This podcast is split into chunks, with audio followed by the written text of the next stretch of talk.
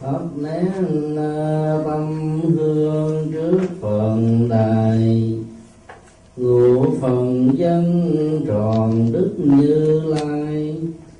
Cầu cho muôn loài lên bờ giác hạnh phúc bình an đến mọi nhà chúng con một nhà chí thành phụ phùng trước phận đài tán dương công đức bậc thầy ba còi, đành lễ hồng danh chư phận ba đời quyền cho chánh pháp được lan truyền khắp chốn. Lời phật dạy được phổ biến muôn nơi người người từ bỏ tham giận si mê tưới tầm từ bi hạnh phúc.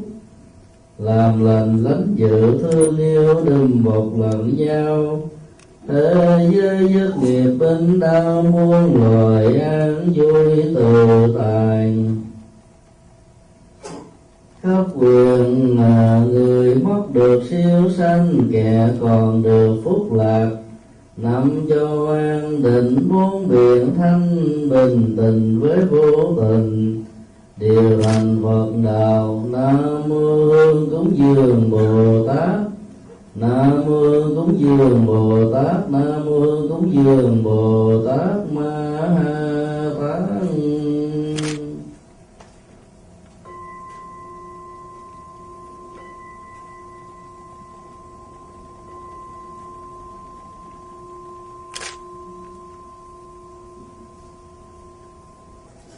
Nam mô Bổn sư Thích Ca Mâu Ni Phật.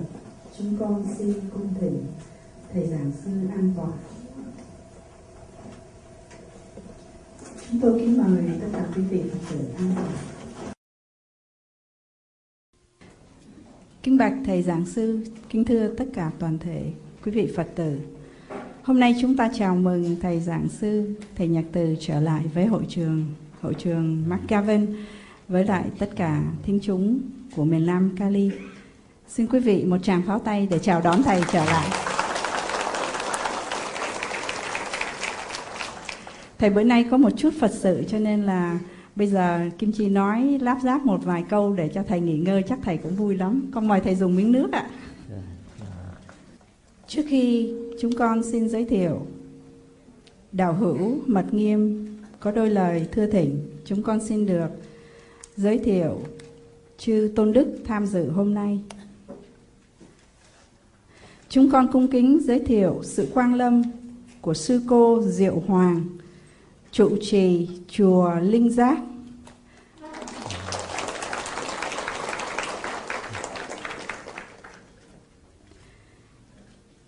Chúng con cung kính giới thiệu sự quang lâm của sư cô Diệu Lành, trụ trì chùa Bửu Lâm.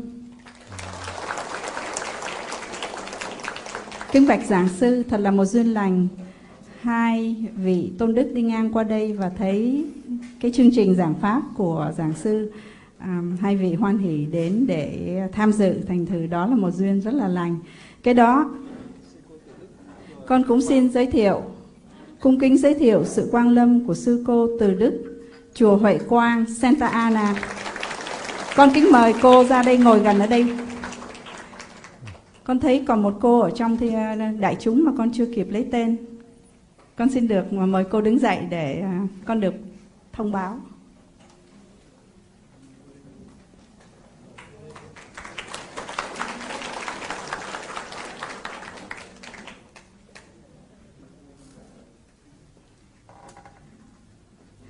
Kính bạch giảng sư, kính bạch chư tôn đức, kính thưa tất cả quý vị Phật tử. Tiếp theo đây, chúng tôi xin giới thiệu đạo hữu Mật Nghiêm Đặng Nguyên Phả có vài lời thưa thỉnh. Xin kính mời đạo hữu Mật Nghiêm. Kính bạch thầy giảng sư, kính bạch chư tôn đức, kính thưa toàn thể quý vị. Thay mặt Hội Phật học Đuốc Tuệ Chúng con xin chân thành cảm tạ Thầy đã từ Chicago về lại đây để tiếp tục bài Pháp thoại tứ vô lượng tâm còn giang dở.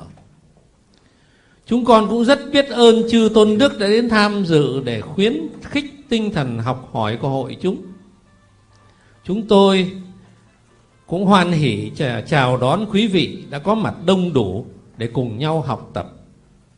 Xin đề nghị tất cả đón mừng Pháp hội bằng một tràng pháo tay.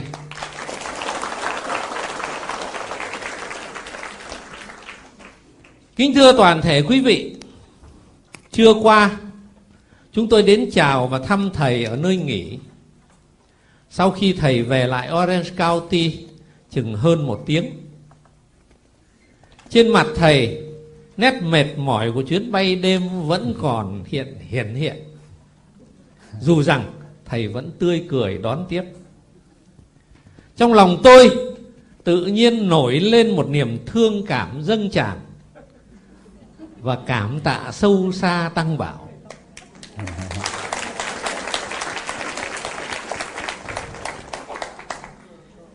Thật ra chúng tôi đến thăm thầy để cung thỉnh cho đúng lễ nghi. Ngoài ra là để chắc ăn là thầy đã về đây để buổi pháp thoại sự chủ không có chuyến không bị lỡ chuyến đỏ.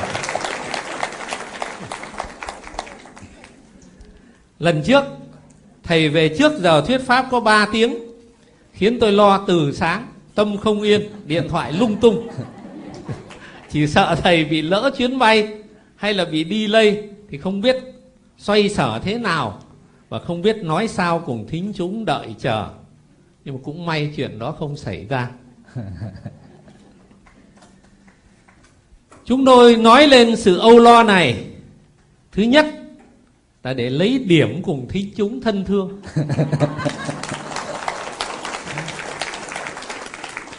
Và hai là, xin thầy cùng quý vị giảng sư có đến với phật tử orange county thì xin đến sớm mà về muộn. Để cho thỏa lòng mong mỏi khát khao của mọi người.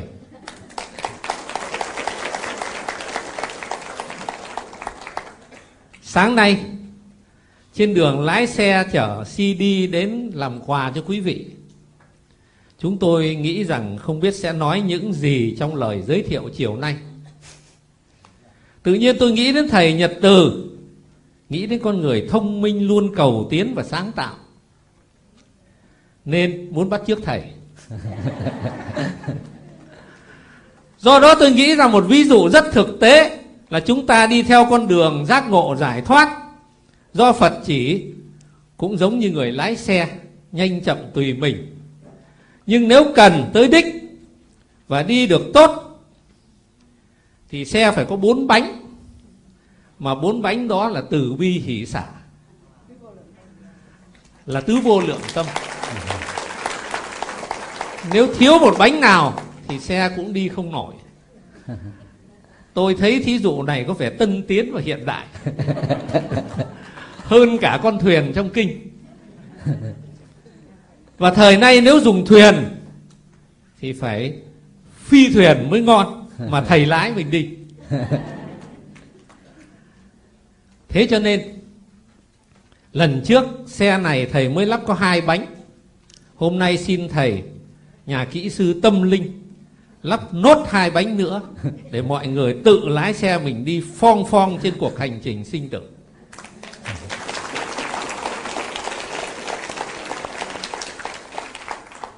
Nhưng xe này, xin thầy đừng lắp còi vì nếu lắp còi họ sẽ tranh nhau đi trước bóp còi inh ỏi thì không thì pháp giới thì rung rinh hết.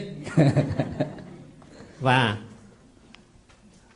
lời phát biểu như thế là đủ để xin thầy bắt đầu thời pháp hôm nay.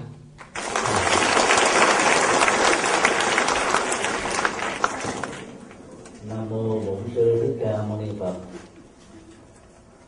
Kính bạch chư tôn đức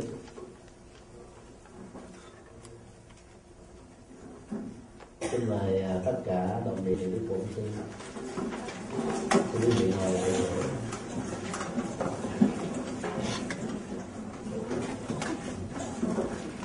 Nam mô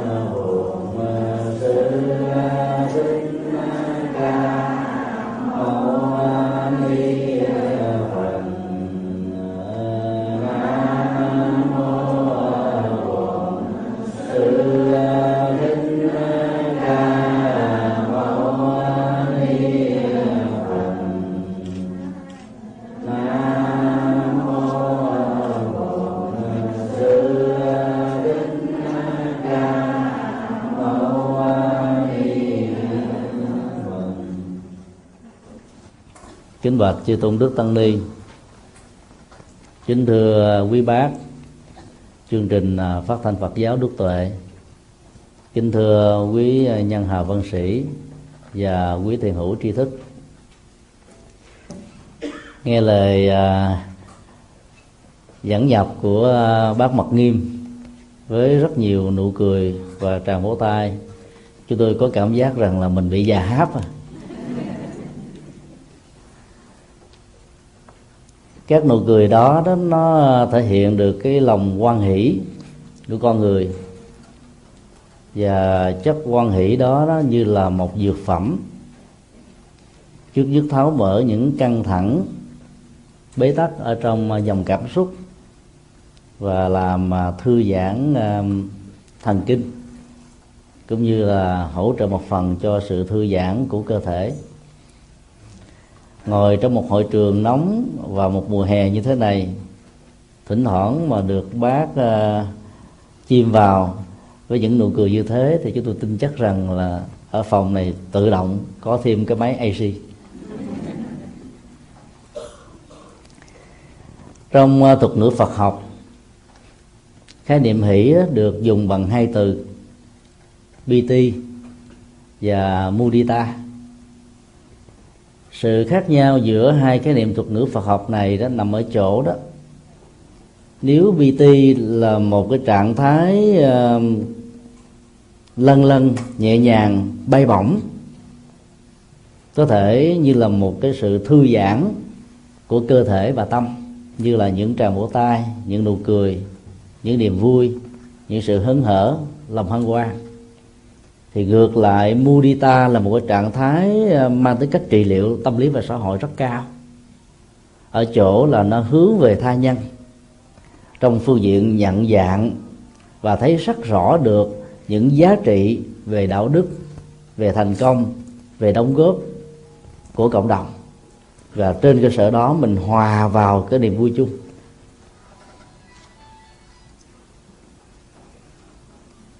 Vui với chánh pháp vui với uh, tất cả mọi giá trị đẹp vui với niềm vui chung của con người vui với tất cả um, những gì quý báu.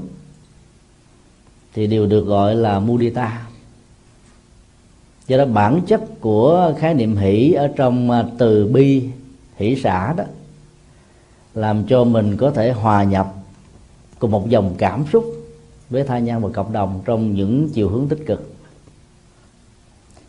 Chúng ta thử um, lấy cái nội dung vừa mô tả ngắn gọn trên, phân tích cái câu chuyện về um, trang tử mô tả về niềm vui của cá. Trang tử và bạn của mình đang đi thưởng ngoạn ở bên sông và nước, nhìn thấy những uh, đàn cá tung tăng bơi lội trang tử mới nói với người bạn của mình, ô hay, cá đang vui và mừng. Người bạn mới đặt ra một câu hỏi, ngài không phải là cá, làm sao ngài có thể biết được rằng là cá đang vui? Trang tử mới trả lời, bạn không phải là tôi, làm sao bạn có thể biết được rằng là tôi không biết được niềm vui của cá?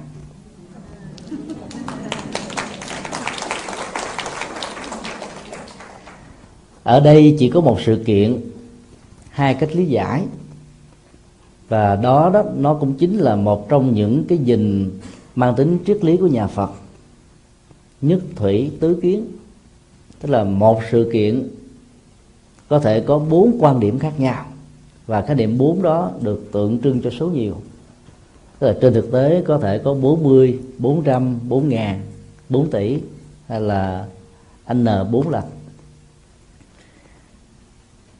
Trang tử đã dựa vào cái um, mô tả về ngôn ngữ cơ thể thông qua sự lội bơi với cách thể hiện.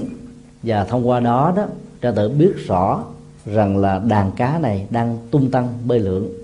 Và do đó nó biểu tỏ được cái niềm hân hoan cái trạng thái um, rất là hài lòng ở cái thế giới của nước người bạn của tranh tử thì dựa vào cái cấu trúc um, đánh giá trên tâm.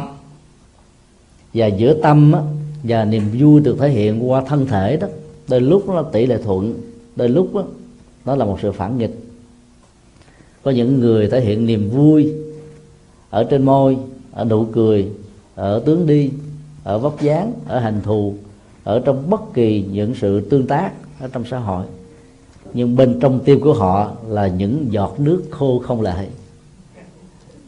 Tức là nỗi đổ nỗi khổ niềm đau làm cho họ um, đã bị đóng bích cái cách thức thể hiện dòng cảm xúc để giải phóng một phần nào đó nỗi khổ và niềm đau. Cơ sở lý luận của hai người một bên đó, nó có lý về phương diện uh, nhìn thấy được dòng chảy của tâm thức thông qua sự vận hành của thân. Còn một bên đó, đặt trên một cái chủ nghĩa tuyệt đối. Buộc rằng mình phải chính là đương sự thì mình mới biết được tất cả những gì diễn ra trong tâm lý của đương sự. Cái thức lý giải và lý luận thứ hai này đó, nó rất là có logic nhưng đôi lúc đó là không có được chân lý. Giữa logic và chân lý nó có một cái khoảng cách rất là lớn và để rút ngắn cái khoảng cách này và nhập chúng hai là một đó, nó đòi hỏi đến cả cái sự ờ, nhìn bằng tội giác, hay là trực quan, không bị bất kỳ một sự can thiệp nào của thế giới ý thức nhị nguyên. Thì lúc đó cái sự cảm nhận và bản chất của hiện thực nó diễn ra là một. Niềm vui của những con cá đó nó được thể hiện qua cái cách thức mà thân thể nó uống lượng ở dưới lòng nước. Và cái con cá đó nó có thể ờ, bơi lội ở bên cạnh của nhau dựa vào mô tả đó chúng ta có thể biết rằng là chúng đang vui. Ở trong kinh na hàm, có một câu chuyện diễn ra giữa đức phật và một vị vua. Vị vua mới hỏi rằng là có nhiều con người ở trên cuộc đời này chưa từng trải qua bản chất của hạnh phúc làm thế nào họ có thể biết được bản chất của niết bàn? Đức phật không trả lời trực tiếp mà ngài lại đưa ra một dẫn dụ rằng là vua của một nước. Ngài chắc chắn rằng đã từng là cán cân trong tất cả mọi sự thưởng phạt và quyết đoán đúng và sai ở trong các à, tòa án. Khi một người tử tù được kết tội và cái chết đó, cận kề ở trong sự phán quyết của nhà vua. Con dao được đưa xuống cắt đứt ngang đầu. Nỗi khổ niềm đau của người tử tù này được thể hiện bằng nhiều cách khác nhau. Thứ nhất là một tiếng la thất thanh. Thứ hai là những cái phản ứng co rút của cơ bắp. Và thứ ba đó, anh ta có thể ghi gồng, tạo ra một cái sự chấn động của toàn cơ thể mặc dầu tay và chân đã bị chối lại rất là chặt. Dựa vào những cái phản ứng của cơ thể, chúng ta có thể biết rằng là tâm thức của người đó đang trải qua một cái nỗi đau. Nỗi đau chịu không nổi, đến độ nó buộc phải thiện ra bằng cách là la hét cựa động, hoặc là xây qua xây lại rồi cuối cùng mới chết.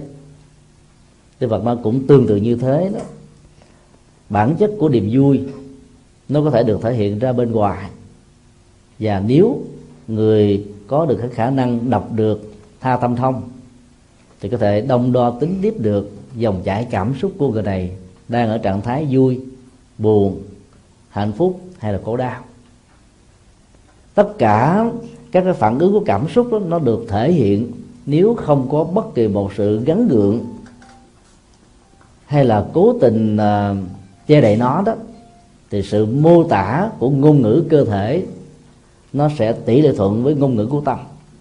Và trong tình huống đó, sự quan sát một cách khách quan và tình cờ sẽ có thể giúp cho chúng ta biết đông đo tính điếm được cái trạng thái cảm xúc của người đang đối diện với mình. Ở đây chúng ta thấy là hai cái cấp độ của niềm vui được đặt ra.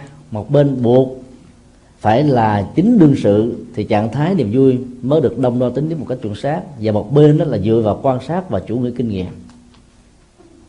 Chúng ta thấy là đông đo trên chủ nghĩa kinh nghiệm đó, nó mang tính tương đối. Và phải là nhập cuộc trở thành người kia với tư cách là đóng vai thì mình mới có thể biết rõ được bản chất của niềm vui. Nhưng trong tình huống của sự nhập cuộc đó, nó lại không có thể nào xảy ra. Ngay cả trong trường hợp các diễn viên điện ảnh nhập vai thành người A, người B, người C ở trong thực tế thì họ chỉ nhập vai trong lúc đóng. Những cái thước phim hay nhất đoạt những giải Oscar vân vân. Thì cũng đều là những việc đóng tuồng thôi.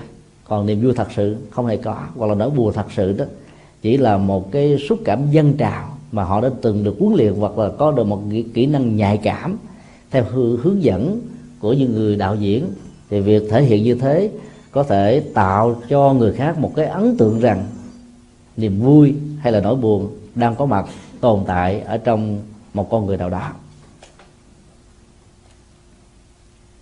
Điều mấu chốt mà chúng tôi đưa ra ở trong cái dụ ngôn này nằm ở chỗ đó là khi mình nói rằng mình muốn đông đo tính điểm cái niềm vui thì ít nhất nó phải có một cái chủ thể và một đối thể.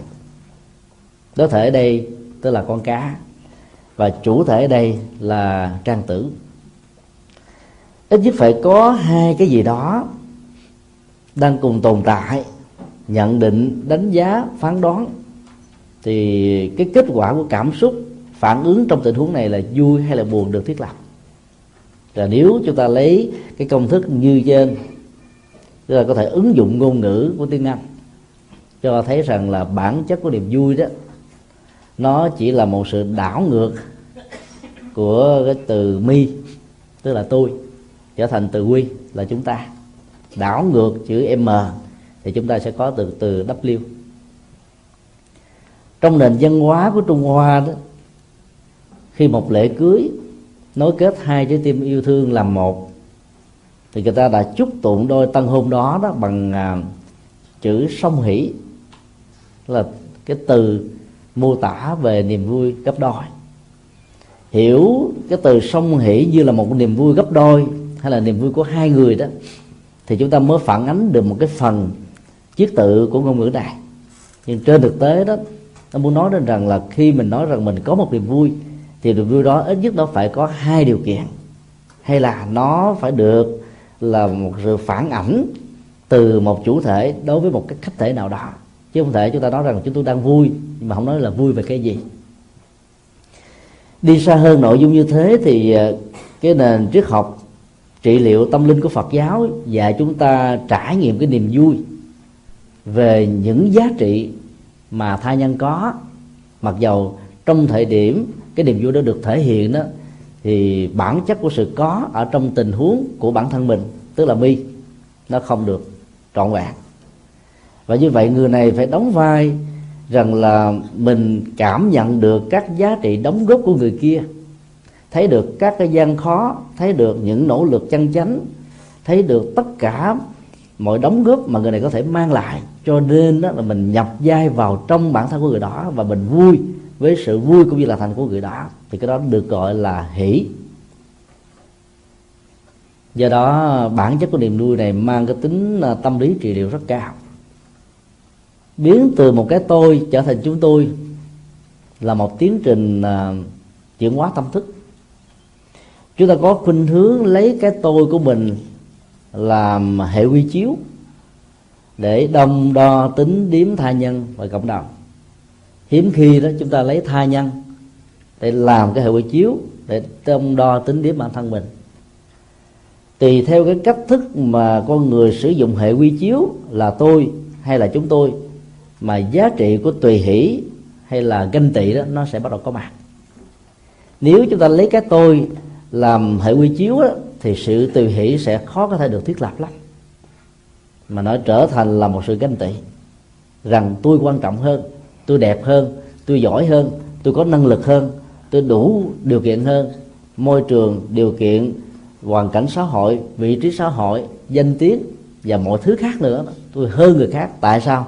Tôi lại không được cái quyền thành công và hưởng được các giá trị của sự thành công này. Sự đông đo tính điếm của các tôi như vậy đó sẽ làm cho giá trị của chúng tôi thì mất đi. Hay nói một cách khác là sự lớn mạnh của các tôi đồng nghĩa với sự loại trừ cái chúng tôi. Và theo cái tiến trình tâm lý như vừa nêu đó, thì ờ, dòng cảm xúc của hỷ hoàn toàn bị biến mất hỷ có mặt như là là một trong những cái um, dấu hiệu tươi mát để làm cho mình cảm thấy hân hoan hạnh phúc với hạnh phúc của tha dân với hạnh phúc của cộng đồng.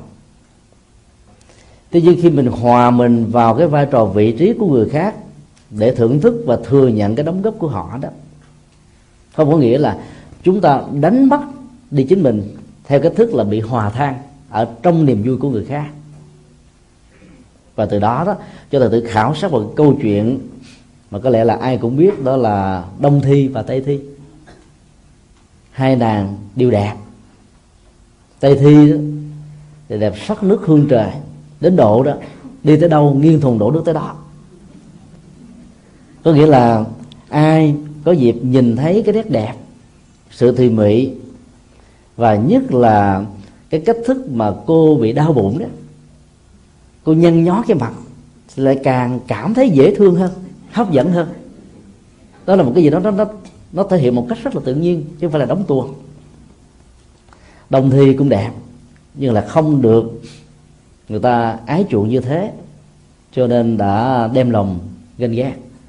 Một mặt thì muốn phủ định cái giá trị của tay thi, mặt khác cũng muốn chứng minh rằng tôi cũng không có thua kém gì. Và mỗi lần tập nhân mặt bằng cách là ôm bụng á, thì cái gương mặt của đông thi trở thành như là sư tử hà đông.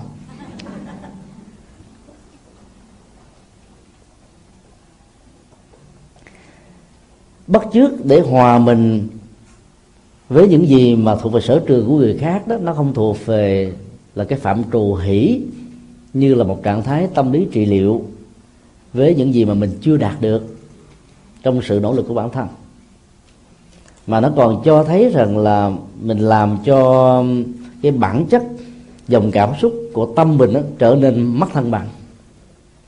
Người ta thường tạo ra những sự bắt chước.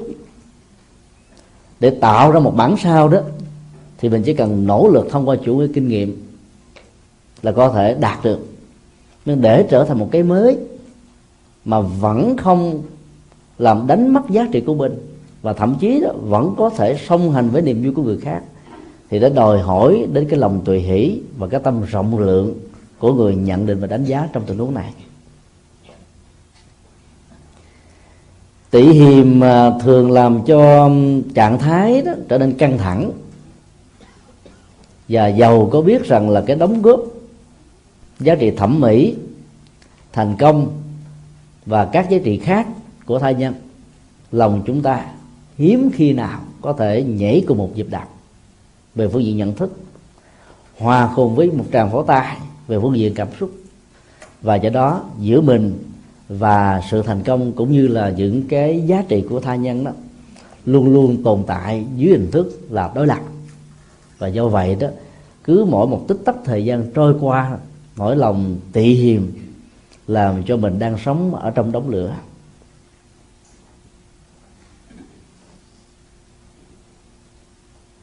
Có hai anh em uh, song sinh. Người anh thì thành công người em thì thất bại. Người anh thì hiền hiền đến độ nó có yếu tố của sự khờ khạo. Người em rất là lâm lành đến chỗ có đi yếu tố của sự ba lăng cá tánh của hai người trở thành như là nước và lửa nhưng bản chất của người anh đó, luôn luôn cảm thông được những giới hạn của người em của mình. Cho nên hiếm khi nào mà anh ta thể hiện sự thành công của mình trước mặt người em vì biết rằng việc làm đó đó có thể làm cho người em nổi lên những cây đinh, nổi lên những cây gai, nổi lên một dòng cảm xúc vô cùng khó chịu. Trong tất cả những cái sự mà thi cử đó, người anh luôn luôn đạt điểm cao, còn người em thì thấp hơn. Và cái lòng ganh tị của người em đối với người anh ngày càng gia tăng. Và do đó, trong lòng của người em muốn chứng minh với người anh của mình rằng là cậu ta thông minh hơn, giỏi giang hơn. Và lẽ ra cậu ta phải xứng đáng đạt được các thành quả mà người anh đạt được. Càng làm điều đó đó, thì gương mặt của người em ngày càng ủ dột buồn phiền, tức tối, căng thẳng, mỏi mệt, giả dưỡi một hôm nọ đó, khi trên đường trở về, người em đã dừng xe lại và nắm cổ lấy người anh, nói rằng giờ chúng ta phải thua đủ với nhau vì có mặt anh mà hình ảnh của tôi trở thành rất là mờ nhạt. Cho nên chúng ta hãy đấu đấu bằng võ lực để xem coi ai thắng. Về trí thức thì anh cũng thua tôi, nhưng không biết tại sao anh là may mắn anh thành công hơn tôi. Còn về thể lực đó anh lớn con hơn tôi. Bây giờ chúng ta thử đấu thử. Thì dĩ nhiên là không đấu thì người em chịu cũng không được. Thì anh nói rằng là nếu em muốn thắng thì anh sẽ nhường cho em và em là người chiến thắng. Anh chỉ cần tuyên bố rằng em là người chiến thắng thì em đã trở thành là người thắng cuộc rồi. Cần gì chúng ta phải đấu với nhau? Người em không muốn thắng bằng một cách đơn giản như vậy. Cho nên muốn yêu cầu người anh là đánh đánh võ đài người anh nói thì bây giờ nếu em không chịu thì thôi, chúng ta cũng đấu thử với nhau. Mặc dù nói như thế, nhưng bản chất cái tâm lý của người anh là muốn chứng tỏ rằng là mình thua em ruột của mình. Cho nên cũng giả vờ đấu để cho người em đó đánh nhiều vào những cái chỗ ờ, quyệt bí để cho nỗi đau về thân thể của anh xuất hiện thì người em mới cảm thấy được hạnh phúc anh ta đã làm như thế và không hề phản ứng, không hề đỡ. Mặc dầu anh ta có thể đỡ và phản ứng một cách rất là dễ dàng. Đánh người anh một cách như tử xong, người em lại càng căm tức hơn nữa. Mà nói rằng là ngày hôm nay, anh rất là khinh thường tôi. Tôi biết rằng là anh có thể chiến thắng được tôi. Tại sao anh không thể hiện điều đó? Mà anh lại là nhường cái phần thắng cho tôi. Cho nên anh là kẻ thù duy nhất của tôi không biết tại sao mà chúng ta là phải sanh ra trong một cái bào thai của người mẹ như thế này.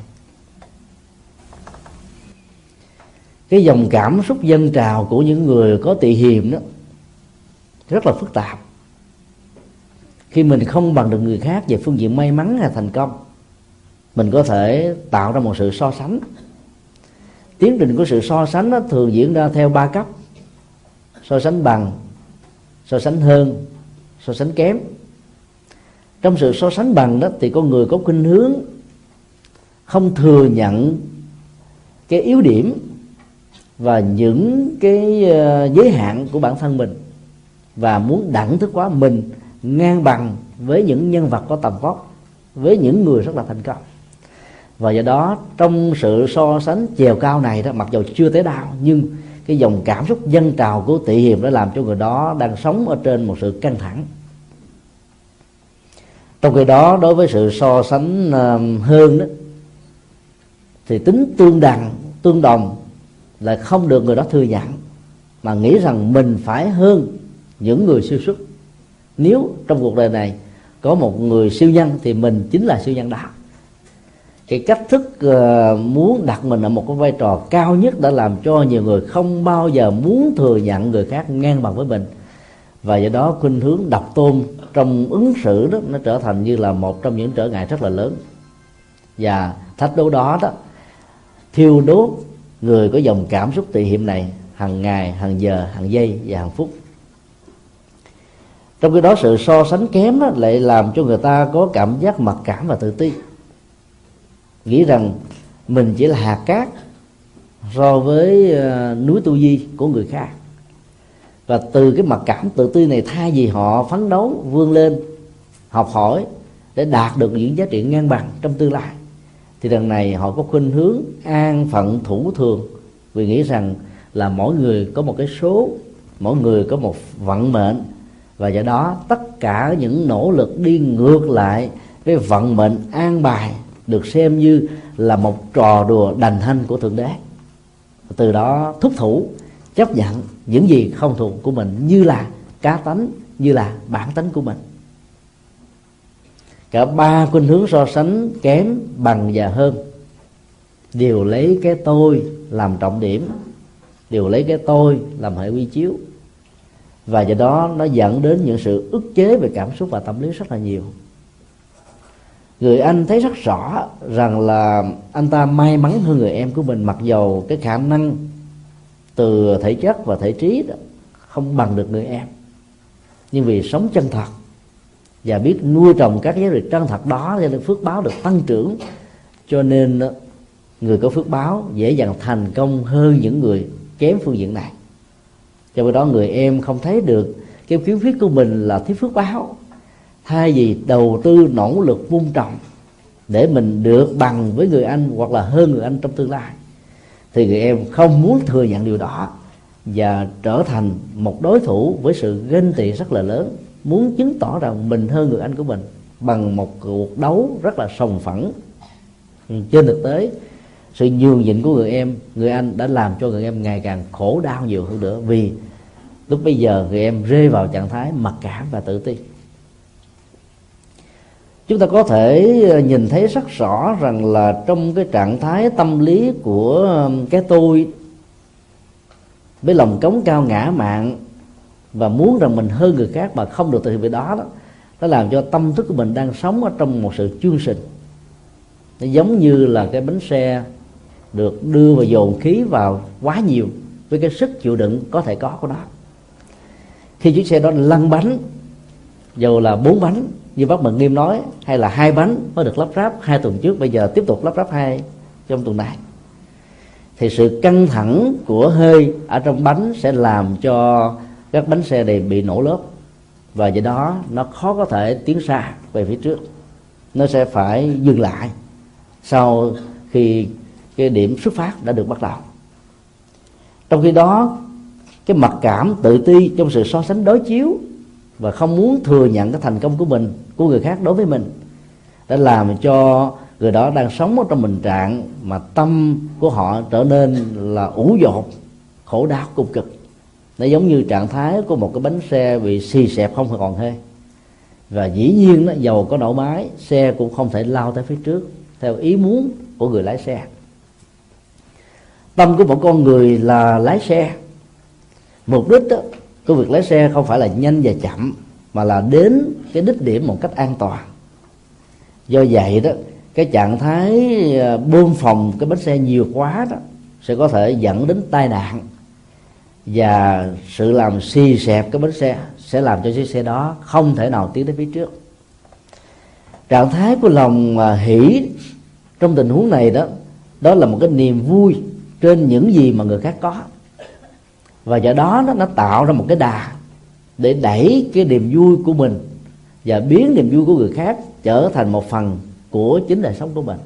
Chính vì vậy mà những sự khác biệt về thành công, về giá trị, về các hệ vi chiếu nó đã không còn là một cái cản trở vật cho cái mối quan hệ tình người giữa cái người đang thực tập niềm vui tùy hỷ và giữa một người không hề có những cái niềm vui đó.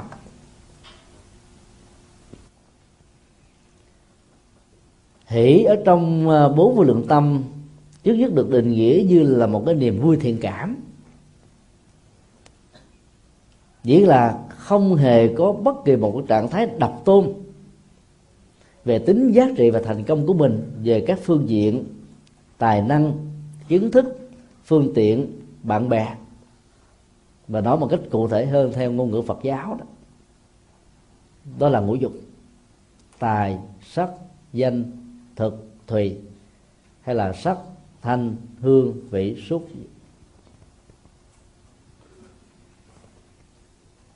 Mỗi một con người đó có chứa đựng ở trong à, tâm thức từ rất là nhiều kiếp như là một cái kho tàng, không hề có biên giới và có sự giới hạn. Tất cả các loại hạt giống mà việc tưới tẩm vun trồng nó có thể mở ra cho một khinh hướng vừa một phần tạo thành thói quen, một phần tạo thành nhân hóa, một phần tạo thành bản chất của đời sống. Các hạt giống đó chỉ cần có điều kiện với một sự xúc tác nhỏ là có thể kích hoạt và trở thành như là một hiện thực. Do đó, thay vì mình ganh tị và tị hiềm, thì hãy thể hiện cái lòng thiện cảm về các giá trị mà người khác vượt qua mặt mình cái tình huống tâm lý này nó, nó rất là khó thực hiện đối với uh, những người không có thực tập Phật giáo.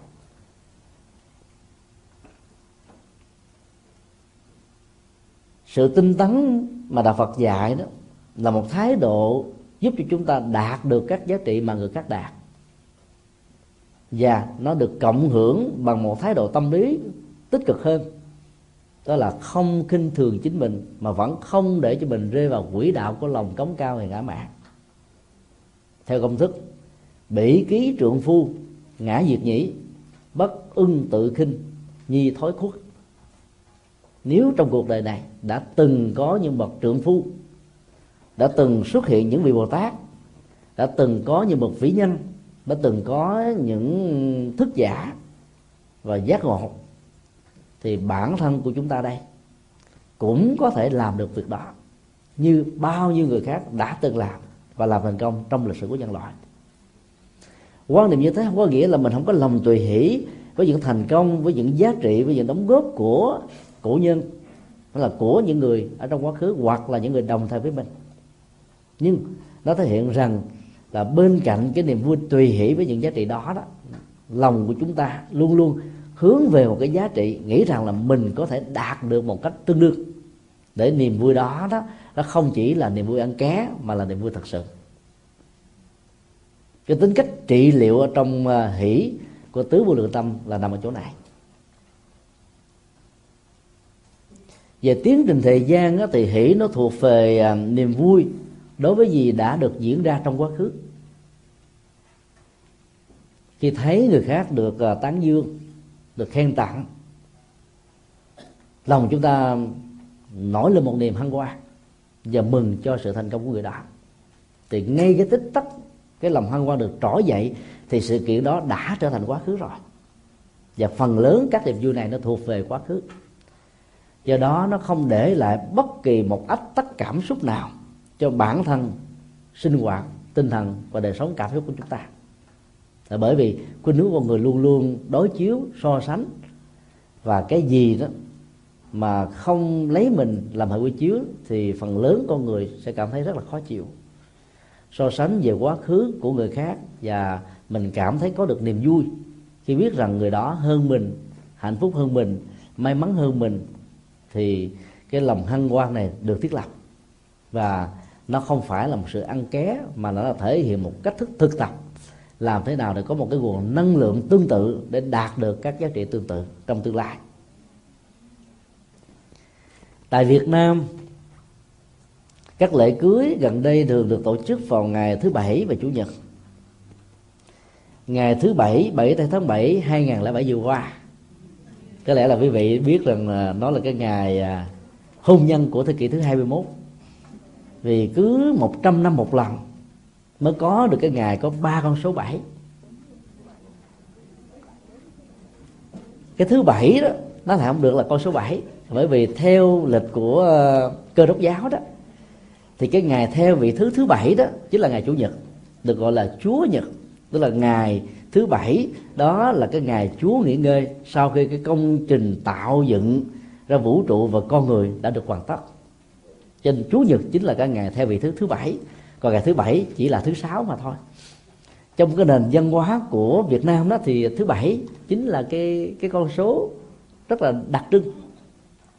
Và con số này nó có được một cái mẫu số chung ở trong các nền văn hóa, từ Ấn Độ cho đến phương Tây, từ Trung Quốc cho đến Ai Cập, Hy Lạp.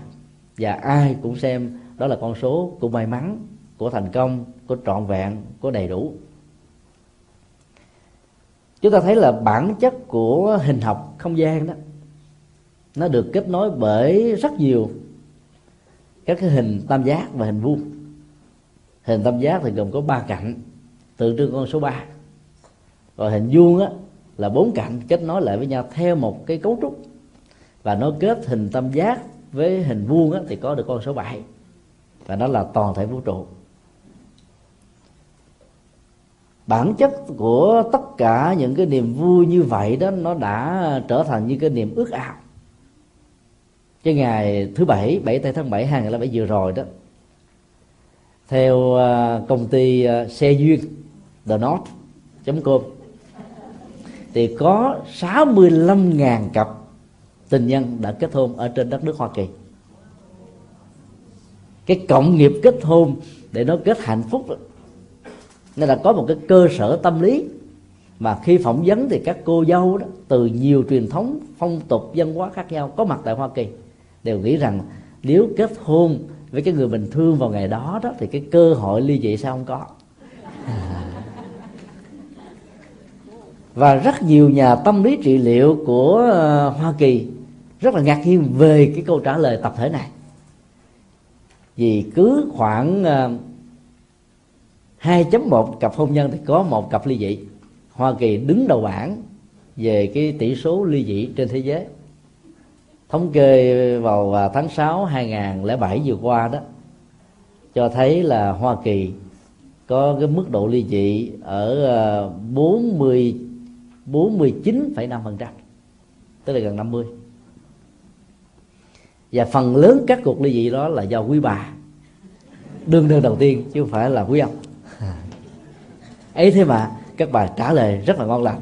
Tôi muốn cái ngày ly dị đó không có mặt. Cái niềm vui tập thể đó nó làm cho người ta có nhiều ước muốn, có nhiều mộng đẹp. Nhưng mà trên thực tế đó, ly dị vẫn tiếp tục diễn ra. Vì người ta không biết cách sống như thế nào để tình yêu đó trọn vẹn, đầu lẫn đuôi, theo tính cách răng lông tóc bạc. Và do đó nỗi khổ niềm đau đã bắt đầu len lỏi vào trong những cách thức đặt vấn đề mà lại không biết cách để thể hiện vấn đề đó một cách có nghệ thuật và loại trừ hết tất cả các khả năng của ờ, sự tình cờ cũng như là phản ứng phụ. Ở Việt Nam đó, thì khi mà mình nhận được một cái thiệp mời đám cưới đó, thì chúng ta sẽ không biết rằng là mình được bên đàn gái mời hay là đàn trai mời cho nên có một số uh, cái bang đã nắm bắt được cái cái sự kiện này. Ăn mặc thật là bảnh bao. Và đi đến đó thì bên nhà cái hỏi ờ, dạ anh ở đâu? Dạ, tôi bên đàn trai. Tôi mời vào. Thì khi mà đến cái phần mà tặng quà cho cô râu chú gì lễ đó thì hai người đó giả bộ chuồn vào trong nhà tắm. Rồi lẳng lặng đi ra về cứ như thế mà ăn no đê. Cái đó không phải là tùy hỷ, mà cái đó là ăn ké.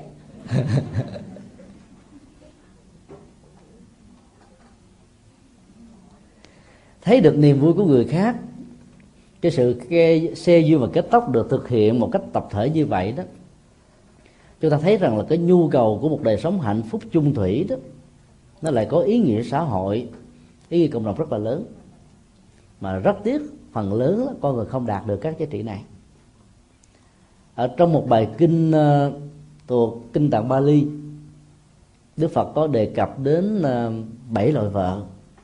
Và bên cạnh đó cho chúng ta một sự suy luận tương tự là có bảy loại chồng.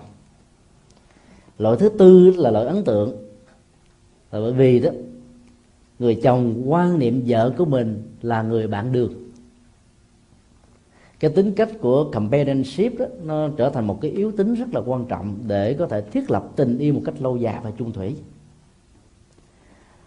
Sau khi mà kết nối xe duyên trở thành vợ và chồng đó, thì cái tính cách trách nhiệm về phương diện gia đình bởi vì pháp luật đó, đã làm cho rất nhiều người không còn cảm thấy là thoải mái và nhẹ nhàng nữa. Cho nên một nhà tư tưởng của phương tây, và có lẽ ông này cũng đã từng bị thất tình từng bị ly dị hoặc là bị người khác yêu cầu ly dị đã phát biểu rằng tình yêu là bình minh của hôn nhân và hôn nhân là hoàng hôn của tình yêu. Chúng ta thấy là cái, cái khuynh hướng đảo ngược nó diễn ra phần lớn như một sự thật về phương diện tâm lý càng có gia tài sự nghiệp nhiều chừng nào, sự thành công nhiều chừng nào đó, thì cái tính cách độc lập của người nữ đó, nó được tăng trưởng và tỷ lệ tuổi chừng đó. Và do vậy đó, những cái ờ, sự khác biệt và khô của người đàn ông có thể làm cho người phụ nữ này bị xúc chạm và cảm thấy rằng là mình không được cưng chiều, không được thương. Và do đó cái cơ hội của sự ly dị nó sẽ diễn ra ở mức độ cao hơn. Và đó là cái khuynh hướng của thế giới phương tây hoa kỳ đứng đầu bảng và kế đến là thế giới của châu âu. Tại các quốc gia thuộc về à, châu á đó chúng ta thấy à, tích lan là nước có phật giáo là quốc giáo có tỷ lệ ly dị thấp nhất đứng thứ hai chỉ chiếm khoảng 1,2 phần trăm thôi. Sở dĩ được như vậy là bởi vì họ đã thấm nhuần được tư tưởng Phật giáo xem vợ và chồng như là người bạn đồng hành cái tính cách trách nhiệm ở trong vợ chồng nó nó không trở thành như là một cái sự thôi thúc, như là một cái điều kiện, như là một sự đặc để về quyền và lợi mà phần lớn ở các nước châu Á đó, người phụ nữ thua thiệt và thiếu kém hơn người đàn ông về phương diện kinh tế đã chọn mặt gửi vàng những ông chồng nào có vai trò vị trí xã hội cao. Cho nên người ta mới thường gấp, ghép cái cặp tình nhân lý tưởng trong cái nền văn hóa này là trai tài cái sắc. Tài đây không nhất thiết là tài cán, mà đó là tiền tài, danh vọng, địa vị, chức tước. Và sắc đây là là những giá trị thẩm mỹ trong cái nền văn hóa mà người đó được trưởng thành và lớn lên. Và khi mà các giá trị quan niệm đó đã bị thách đố ở trong nền à, văn hóa của phương tây, thì phần lớn các cặp vợ chồng ly dị tại nước hoa kỳ này đều là những người di dân ở các nước châu á. Cái mức độ tỷ lệ đó khá cao, cũng không thua kém gì so với các cư dân của hoa kỳ. Là bởi vì phần lớn những người đàn ông và đấng mày râu nói chung, sau khi sống ở trên nền văn hóa mới đó, lại vẫn nhập cả nguyên si cái nền văn hóa gốc mà mình được sinh ra và lớn lên, có nghĩa là ông chồng là quan tòa và vợ là cái người bị xử và nếu người vợ và con mình không có khuynh hướng tuân thủ theo những gì mà mình muốn như trong nền văn hóa của châu Á thì mình cảm thấy khó chịu. Nhưng khi việc đó được thể hiện á, thì các bà vợ cảm thấy rằng mình đang sống trong địa ngục và kết thúc cái khế ước hôn nhân về phương xã hội chính là giải phóng cái tính cách khổ đau trong ngục tù của cuộc hôn nhân. Rất nhiều nỗi đau đã xuất hiện là bởi vì người ta đã không thấy được cái niềm vui ở trong các mối quan hệ này và giải phóng nó chứ là cái cách để tháo gỡ các bế tắc cần có. Ăn ké ở trong um, các cái lễ hôn nhân như là một số cái bang đang làm ở Việt Nam và làm rất thành công. Hay là các chú rể và cô dâu phụ mà cái ngày 7 tây tháng 7 hay là bây vừa qua đó người ta đã chọn đến bảy cặp. Rồi mỗi một cái bánh đó, như vậy đó người ta cũng làm bảy lớp làm bảy màu, trái cây bảy loại. Và cái áo của cô dâu và chú rể cũng có bảy cái trang sức khác nhau.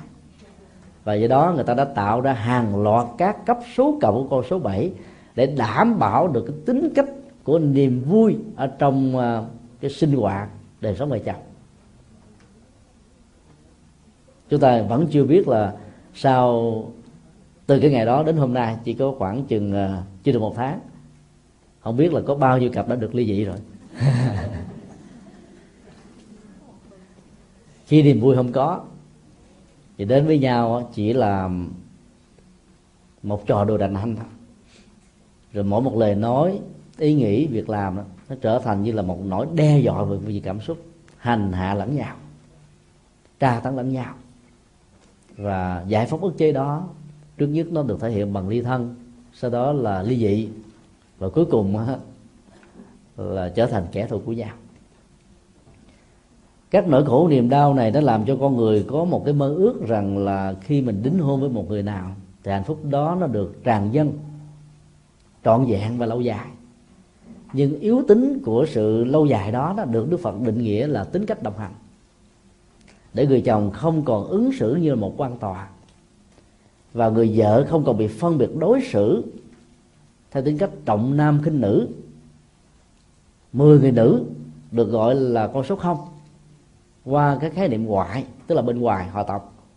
Một người nam á, được xem là tất cả qua khái niệm nội tức là nói giỏi tông đường và chính thức là tộc họ của một người nào đó.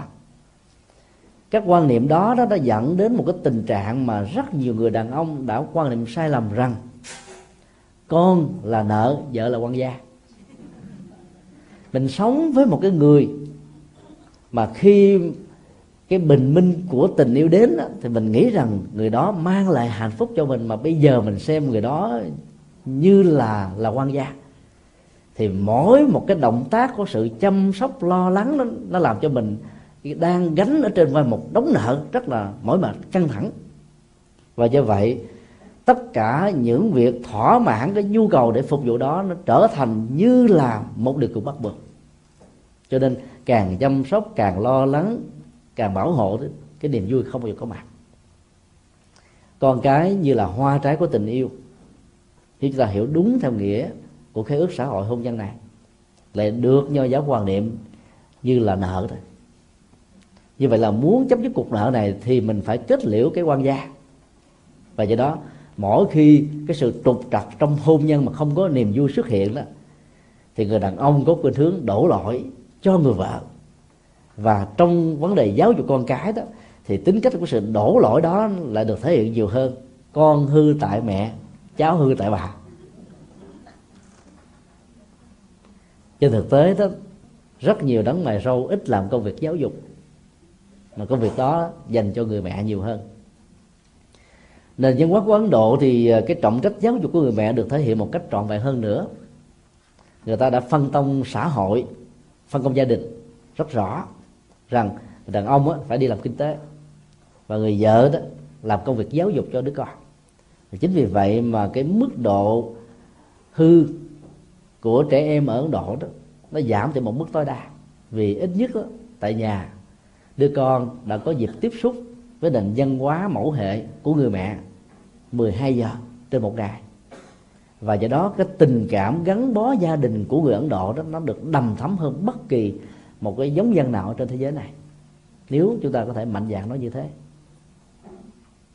Và khi mà phân công lao động một bên là về kinh tế một bên là giáo dục á, thì sự nên và hư của các đứa con đó nó có cái trọng trách luôn của cả hai. Không thể nào đổ lỗi cho bên này và trách cứ bên kia hay là làm ngược lại do đó khi mình quan niệm vợ chồng như là tính cách đồng hành đó, thì mỗi một cái sự chăm sóc, lo lắng, thể hiện trách nhiệm với nhau đó, nó tạo ra một cái niềm vui. Và không bao giờ dẫn đến cái tình trạng là đồng sàng dị mộng. Ăn cung với nhau cùng một mâm cơm. Ngủ chung ở trên một cái giường. Sống chung ở trên một mái nhà.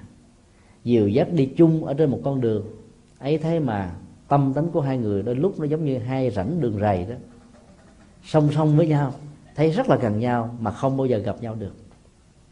Cái nỗi đau mâu thuẫn nội tại, trong rất nhiều các cặp vợ chồng dẫn đến cái tình trạng ly dị như là một cái nỗi khủng hoảng và thách đố thời hiện đại này. Để làm cho chúng ta cần phải suy nghĩ về lời Phật dạy nhiều hơn. Cái cách đồng hành đó đã làm cho hai người được đâm đo tính điếm với vai trò, với trọng trách với vị trí, với đạo đức, với các giá trị ngang với nhau. Sẽ là một sự sai lầm nếu người nữ dựa trên cái cơ chế của sự bình đẳng và đánh đồng mình như là người nam, thì cái yếu tính của nữ giới sẽ mất đi các giá trị của nó. Rất nhiều người nữ ở thế phương tây bắt chước như là những người đàn ông. Nếu ở trong đánh bốc đôi giặc có những người nam lực lượng thì cũng có những phụ nữ tương tự và làm như vậy là chúng ta đánh mất đi các giá trị mà người nam không thể nào có. Cho nên bình đẳng không có nghĩa là đồng đẳng, mà bình đẳng là cái cơ hội bằng nhau về phương diện đạo đức, về phương diện tính cách, về phương diện xã hội, về phương diện luật pháp, về phương diện tâm linh, về phương diện đạo đức, về phương diện tu chứng, theo tinh Phật dạy. Để cho cả hai đều dựa vào sở trường của mình để phát huy những giá trị mà bên kia không có. Và làm được như thế được gọi là hỷ. Theo tinh thần này thì quý bà cũng không cần gì phải à, nguyện cầu đề sao trở thành nam. Muốn trở thành nam mà tính cách không trở thành nam đó thì cái đầu thai trở thành bd sự thật là như vậy. Do đó đó có rất nhiều người nữ trở thành quân tử và anh hùng. Và ngược lại cũng có rất nhiều người nam trở thành tính cách xin lỗi phụ nữ. Và phụ nữ này ở cái ý nghĩa xấu đó, tức là câu mâu nhỏ nhất, ích kỷ và hơn thua. Thực tập cái tâm lý của lòng tùy hỷ ở trong à, đức tính hỷ đó sẽ làm cho chúng ta không còn à, đông đo tính điếm về lợi và hại, về phía bên này về phía bên kia, mà mỗi một cái đóng góp dấn thân phục vụ, chia sẻ, nâng đỡ của chúng ta đó nó không chỉ là mang lại niềm vui cho người khác, nếu mình nhìn ở một cái nhìn sâu sắc hơn. Trong niềm vui đó, nó có sự tương tác một cách trực tiếp với niềm vui của chúng ta. Ở trong một gia đình, nếu mình mang lại niềm vui cho cha và mẹ là mình mang lại niềm vui cho bản thân mình. Cái hỷ đó là một cái hỷ mang tính cách rất là vị tha, đầy thiện cảm. Chó và mèo là hai chủng loại động vật, giống như là nước và lửa ngày và đêm, bóng tối và ánh sáng, mặt trời và mặt trăng. Nhưng thỉnh thoảng, chúng ta vẫn thấy ở trên các cái ờ, sàn xiết chó và mèo là đôi bạn tâm giao với nhau, giúp đỡ, hỗ trợ, chia sẻ và theo sự hướng dẫn của người làm siết và trong các postcard, chúng ta vẫn thỉnh thoảng thấy là chó và mèo cõng nhau, ôm nhau, hôn nhau. Đây là điều rất là ấn tượng cho nên nếu mình nhìn thấy được rằng là các cái sự khác biệt đó, nó không còn là một sự đối lập, mà đó là một cái tiến trình để bổ sung và hỗ trợ cho nhau đó, thì cái niềm vui về cái khác khác với mình, khác với giá trị của mình, khác với cái hệ quy chiếu của mình, nó không còn là một áp tắc nữa. Mà nó làm cho mình cảm thấy rằng nó có một cái lực hấp dẫn rất là quan trọng để mình có thể học hỏi và hoàn tất những giá trị mà mình chưa có cái niềm vui tỳ hỷ này nó tạo ra một cái động lực để chúng ta học hỏi và thân tiến nhiều hơn. Nhờ mình biết tùy hỷ với thành công của người khác, mình thấy rằng là trong lĩnh vực này mình chỉ là một học trò, còn người ta là một giáo sư. Và không có gì để trở nên mặc cảm, tự ti rằng là mình học cái điều đó ở người khác. Chúng ta thấy rằng là là mỗi một người đó, ở trong cái kho tàng tâm thức, có rất nhiều hạt giống nhưng có những loại hạt giống đó, từ nhiều ngàn năm từ nhiều kiếp đó, chúng ta chưa từng đào xới dung bón nó lên mà người khác lại là chuyên gia về lĩnh vực này. Cho nên trong lĩnh vực đó họ là sở trường và chúng ta là sở đoạn. Đừng ngần ngại sợ hãi giữa cái sở đoạn của chúng ta với sở trường của người khác mà đánh mất những cơ hội để học hỏi được những điều hay ở những người này. Và cứ như thế đó chúng ta sẽ trở thành một điểm hội tụ của tâm linh điểm hội tụ của những tinh hoa hình ảnh của thiện tài đồng tử đã đi tham vấn trên 50 vị với nhiều vai trò vị trí xã hội khác nhau. Để trở thành cái điểm tinh hoa tổng hợp của tất cả những vị này mà chưa chắc rằng bản thân của những vị trong số năm mươi mấy vị đó, đó có thể có được một điểm hội tụ bằng như là thiên tài đồng tử. Do đó niềm tùy hỷ và thái độ tùy hỷ sẽ giúp cho chúng ta có được một cái nhìn không còn thấy chó và mèo đã đối lập với nhau và do đó đó, cái lòng bỏn sẻn, keo kiệt, ganh tị, hơn thua, nó đã được chuyển hóa đến tận gốc rễ của đó lợi ích căn bản của hạnh hỷ ở trong tứ vô lượng tâm sẽ giúp cho mình có được cái tán dương, như là một nghệ thuật. Và về sau này nó như là một thói quen, và như là một phần của sự sống. Chúng ta thấy rằng là bản chất của sự tán dương nó nó làm cho người khác có cái tinh thần là phấn chấn vượt qua những cái khó khăn ở trong cuộc đời. Và người tích cực đó, cố gắng tìm thấy những cái giá trị đặc sắc ở những người khác để mà khen tặng. Để từ đó người ta phấn đấu từ vươn lên ta thành tựu được những giá trị đó thì mình cũng hưởng lai và cái cộng hưởng về phương diện nhân quả trong tình huống này là có thể tin được. Trong khi đó, có nhiều người lại không có khuynh hướng muốn ứng xử như thế này. Cho nên nỗi đau đã làm cho họ khó có thể mở ra một câu nói nào khen tặng người khác để làm cho người khác hài lòng ít nhất về phương diện ngoại giao và ứng xử. Tán dương công đức do đó là một nghệ thuật tạo ra các niềm vui. Có nhiều phật tử có thể hiểu một cách ờ, đi quá mức về cái hành vô ngã. Cho nên mỗi khi phát tâm đóng góp, xây chùa, đúc tượng, làm các phương tiện từ thiện, in kinh, ấn tống, nói chung là các việc lợi ích cho xã hội và cộng đồng. Không bao giờ muốn để lại danh tánh và tên tuổi của mình, vì nghĩ lầm rằng làm như thế là cái tôi đang có mặt. Khi được đề nghị là ghi tên gì, một số phật tử ghi là vô danh. Nhưng mà chúng ta không biết rằng vô danh cũng là một cái danh. Cái danh đó là một cái bí ẩn, là một cái bí mật, mà cái bí mật nào cũng có cơ hội bị bật bí nhiều nhất cho nên, khi mình cúng, tiền mà khá khá chút xíu để xây cất một cái ờ, công trình vĩ đại một ngôi chùa đó, mà để vô danh, thì ngày hôm sau là cả chùa đó đều biết mình là ai. Khi mình để cái tên của mình nhiều khi không ai để ý. Người ta sẽ hỏi là, thầy ơi, ai mà dám cúng cho thầy đến trăm ngàn đô vậy? Tụi tôi giàu lắm mà tôi tôi còn không dám cúng như thế, ai vậy? Cho tôi biết một chút xíu. Thầy nói nói cho bà biết thôi bà đừng có nói ai hết vô. Thì những cách thức như vậy là ngày hôm sau cả chợ cùng biết cả làng cả phố tất cả mọi nơi cùng biết. Cho bản chất của những cái vô danh như vậy là một cái sự dướng mắt. Mà lát nữa chúng ta sẽ phân tích qua vấn đề xả đó mà nó không phải là nằm ở cái hình thức mà nằm ở cái nội dung và cái trọng lực của tâm do đó đó, mỗi khi được à, khen tặng và tán dương bằng những cái bằng tán dương công đức, quý phật tử cứ mạnh dạng nhận về, treo lên trên phòng, không sao hết trơn đó dĩ nhiên là được treo trong cái tình huống đừng để cho lỗ mũi nó phập phòng phập phòng cái tim đập phình phịch phình phịch phình phịch hơi thở dồn dập, là mình được gọi là người vô ngã. Tại sao chúng ta cần phải treo những cái bằng tán dương như thế? Là bởi vì trong gia đình chúng ta đâu phải ai cũng có được cái tâm lượng hải hà như là bản thân mình. Và mình làm như vậy, tức là mình mời gọi người khác cùng làm. Và ít nhất là những ông chồng mà khó tánh, không biết là bà vợ của mình đem tiền đi đâu, nuôi ai đây? Thì thấy cái bằng tá vô công đức là ông phải mừng thôi. Nhưng người vợ khéo léo hơn thì không để tên bà, mà để tên ổng. Mình tới chùa cúng mà để tên ông chồng. Ông chồng về ông mát ruột, ông mới đưa thêm để làm tiếp chứ. cái đó là mình biết tạo niềm vui gấp đôi. Một hành động cúng dường bố thí trong tình huống như vừa nêu đó, sẽ có hai phước quả.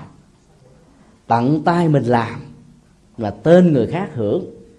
Người khác khi tiếp nhận cái này cảm thấy rất là ngạc nhiên và xúc động tràn trề. Tôi sẽ phải làm trong tương lai. Do đó, để lên như vậy nó nó không có ý nghĩa là cái tôi, mà có ý nghĩa của sự khích lệ rất là lớn. Điều đó đã được thể hiện rất rõ ở trong kinh a di đà mười phương chư phật, mỗi một phương như vậy.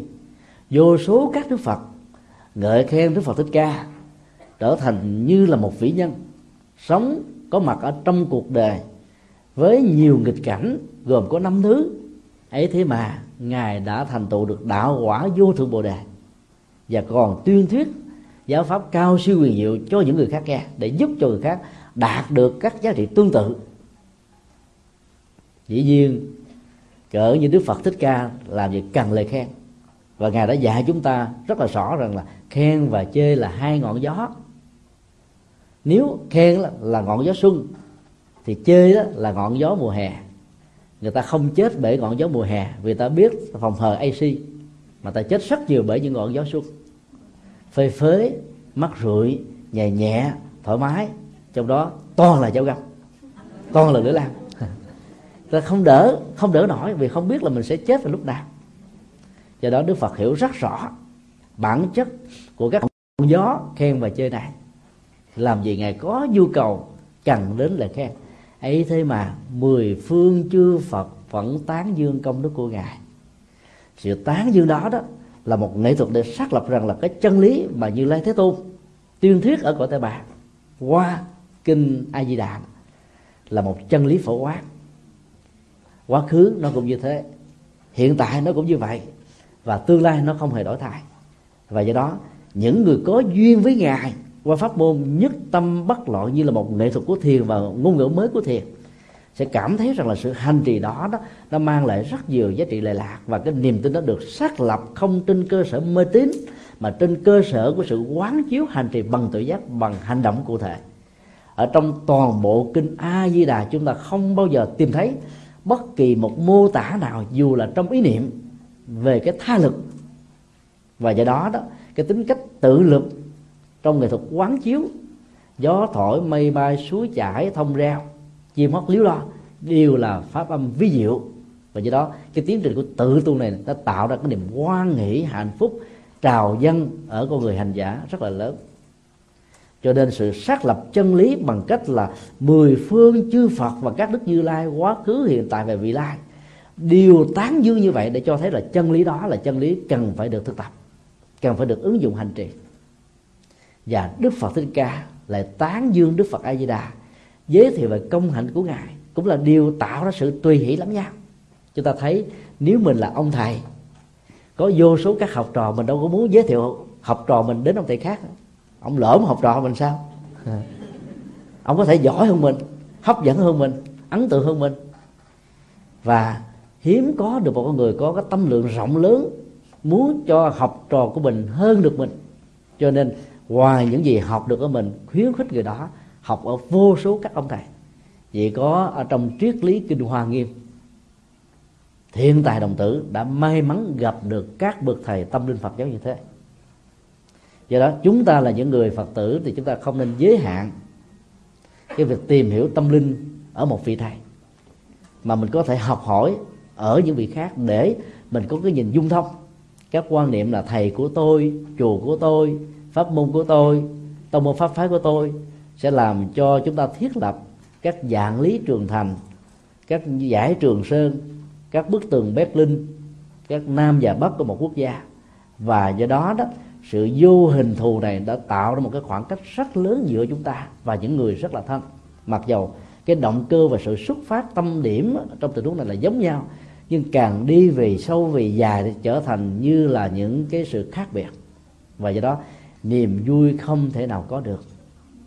Chính vì vậy mà tán dương công đức là một trong những nghệ thuật để tạo ra niềm vui của hỷ.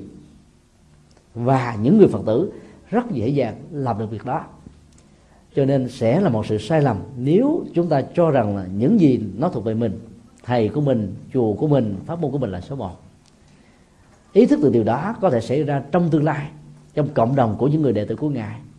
Như lai thế tôn đã tuyên bố ở trong kinh năng đoạn kim cang, bát nhã ba la mật, rằng là không có pháp môn nào được gọi là pháp môn cao và pháp môn thấp chư pháp bình đẳng, vô hữu cao hạ. Cao hay là thấp đó, nó là nghệ thuật ứng cơ. Hợp với căn cơ, thì một cái bình thường vẫn trở thành là màu nhiệm. Không hợp với căn cơ, thì giá trị màu nhiệm cũng trở thành bình thường.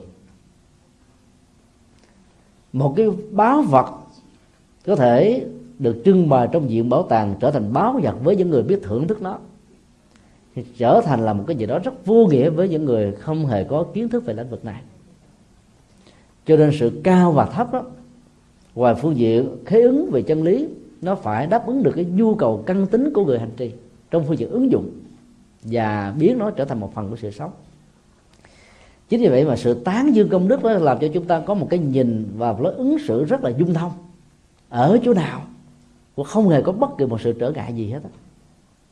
và do đó đó chúng ta mới có thể nối kết bàn tay Phật pháp khắp năm châu và bốn bể, trong và ngoài, trước và sau, và trở thành là những gì hết sức là có giá trị.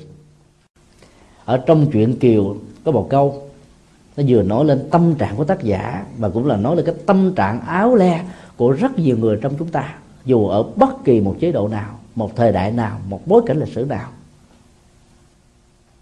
Cười rằng tri kỷ trước sau mấy người. Khái niệm về trước và sau đó không chỉ là phương vị của người phía trước người phía sau người bên trái người bên phải mà nó có thể được hiểu rộng như là một tiến trình thời gian quá khứ hiện tại và vị lai. Có những hành động có những cái hướng đi có những cái lý tưởng đó, mà cả rất nhiều thế hệ trước đó không thể nào cảm nhận và thông cảm được với cái con đường mà đạo Phật đang đi và vĩnh viễn cũng có rất nhiều cái thế hệ về sau này. Mặc dù được học hỏi kinh nghiệm từ giáo dục, từ suy luận của bản thân, vẫn khó có thể chấp nhận được đó. Rằng như là một cái giá trị chân lý cần phải học hỏi. Và do đó đó, cái tính cách đơn coi một mình cất bước, một mình vân du, hạ đông rồi lại xuân thu, thế gian làm cảnh, thái hư làm nhà đã từng diễn ra với rất nhiều những người có chí lớn, có nguyện hùng, có tài năng cao, có giá trị đóng góp vững mạnh và đi trước thời đại với cái tấm lòng vĩ đại vô bờ bến. Những con người như thế thì thường bị cả hai phe phía đặt mình trong làng tên và mũi đạn. Vì cái con đường tâm lý thông thường của cuộc đời là muốn thiết lập tính cách liên minh. Và nếu mình không thuộc về một phe phái nào đó thì mình sẽ bị cả hai phe phái đó lên án rằng mình thuộc về phía còn lại. Có nghĩa, mình trở thành kẻ thù của người đó. Cái con đường à, tâm linh của Phật giáo là một con đường trung lập, là một con đường trung đạo. Trung đạo không có nghĩa là con đường mà mình đi hàng đôi. Một bước chân bên này dính ở trên bờ bên kia, và bước chân còn lại dính ở trên lời còn lại. Mà trung đạo là vượt lên trên tất cả những giới hạn dị nguyên của con người vốn ý thức đã đặt ra từ quan niệm phong tục tập quán văn hóa con người. Phải mạnh dạn vượt lên đi trế thì lúc đó đó tính cách của sự hỷ niềm vui đó nó có thể được thiết lập ở tất cả những thành phần khác nhau trong xã hội. Còn gắn mình với một cái uh, liên minh nào đó đó thì chúng ta chỉ có thể tạo ra niềm vui cho liên minh đó trong giá trị tích cực nhất có thể có và đồng lúc đó đó, chúng ta tạo những cái không niềm vui, không hỷ với những liên minh đối lập hoặc là không còn lại. Chính vì thế mà đạo Phật dạy chúng ta phải vượt lên trên các giới hạn của tất cả mọi ý thức hệ.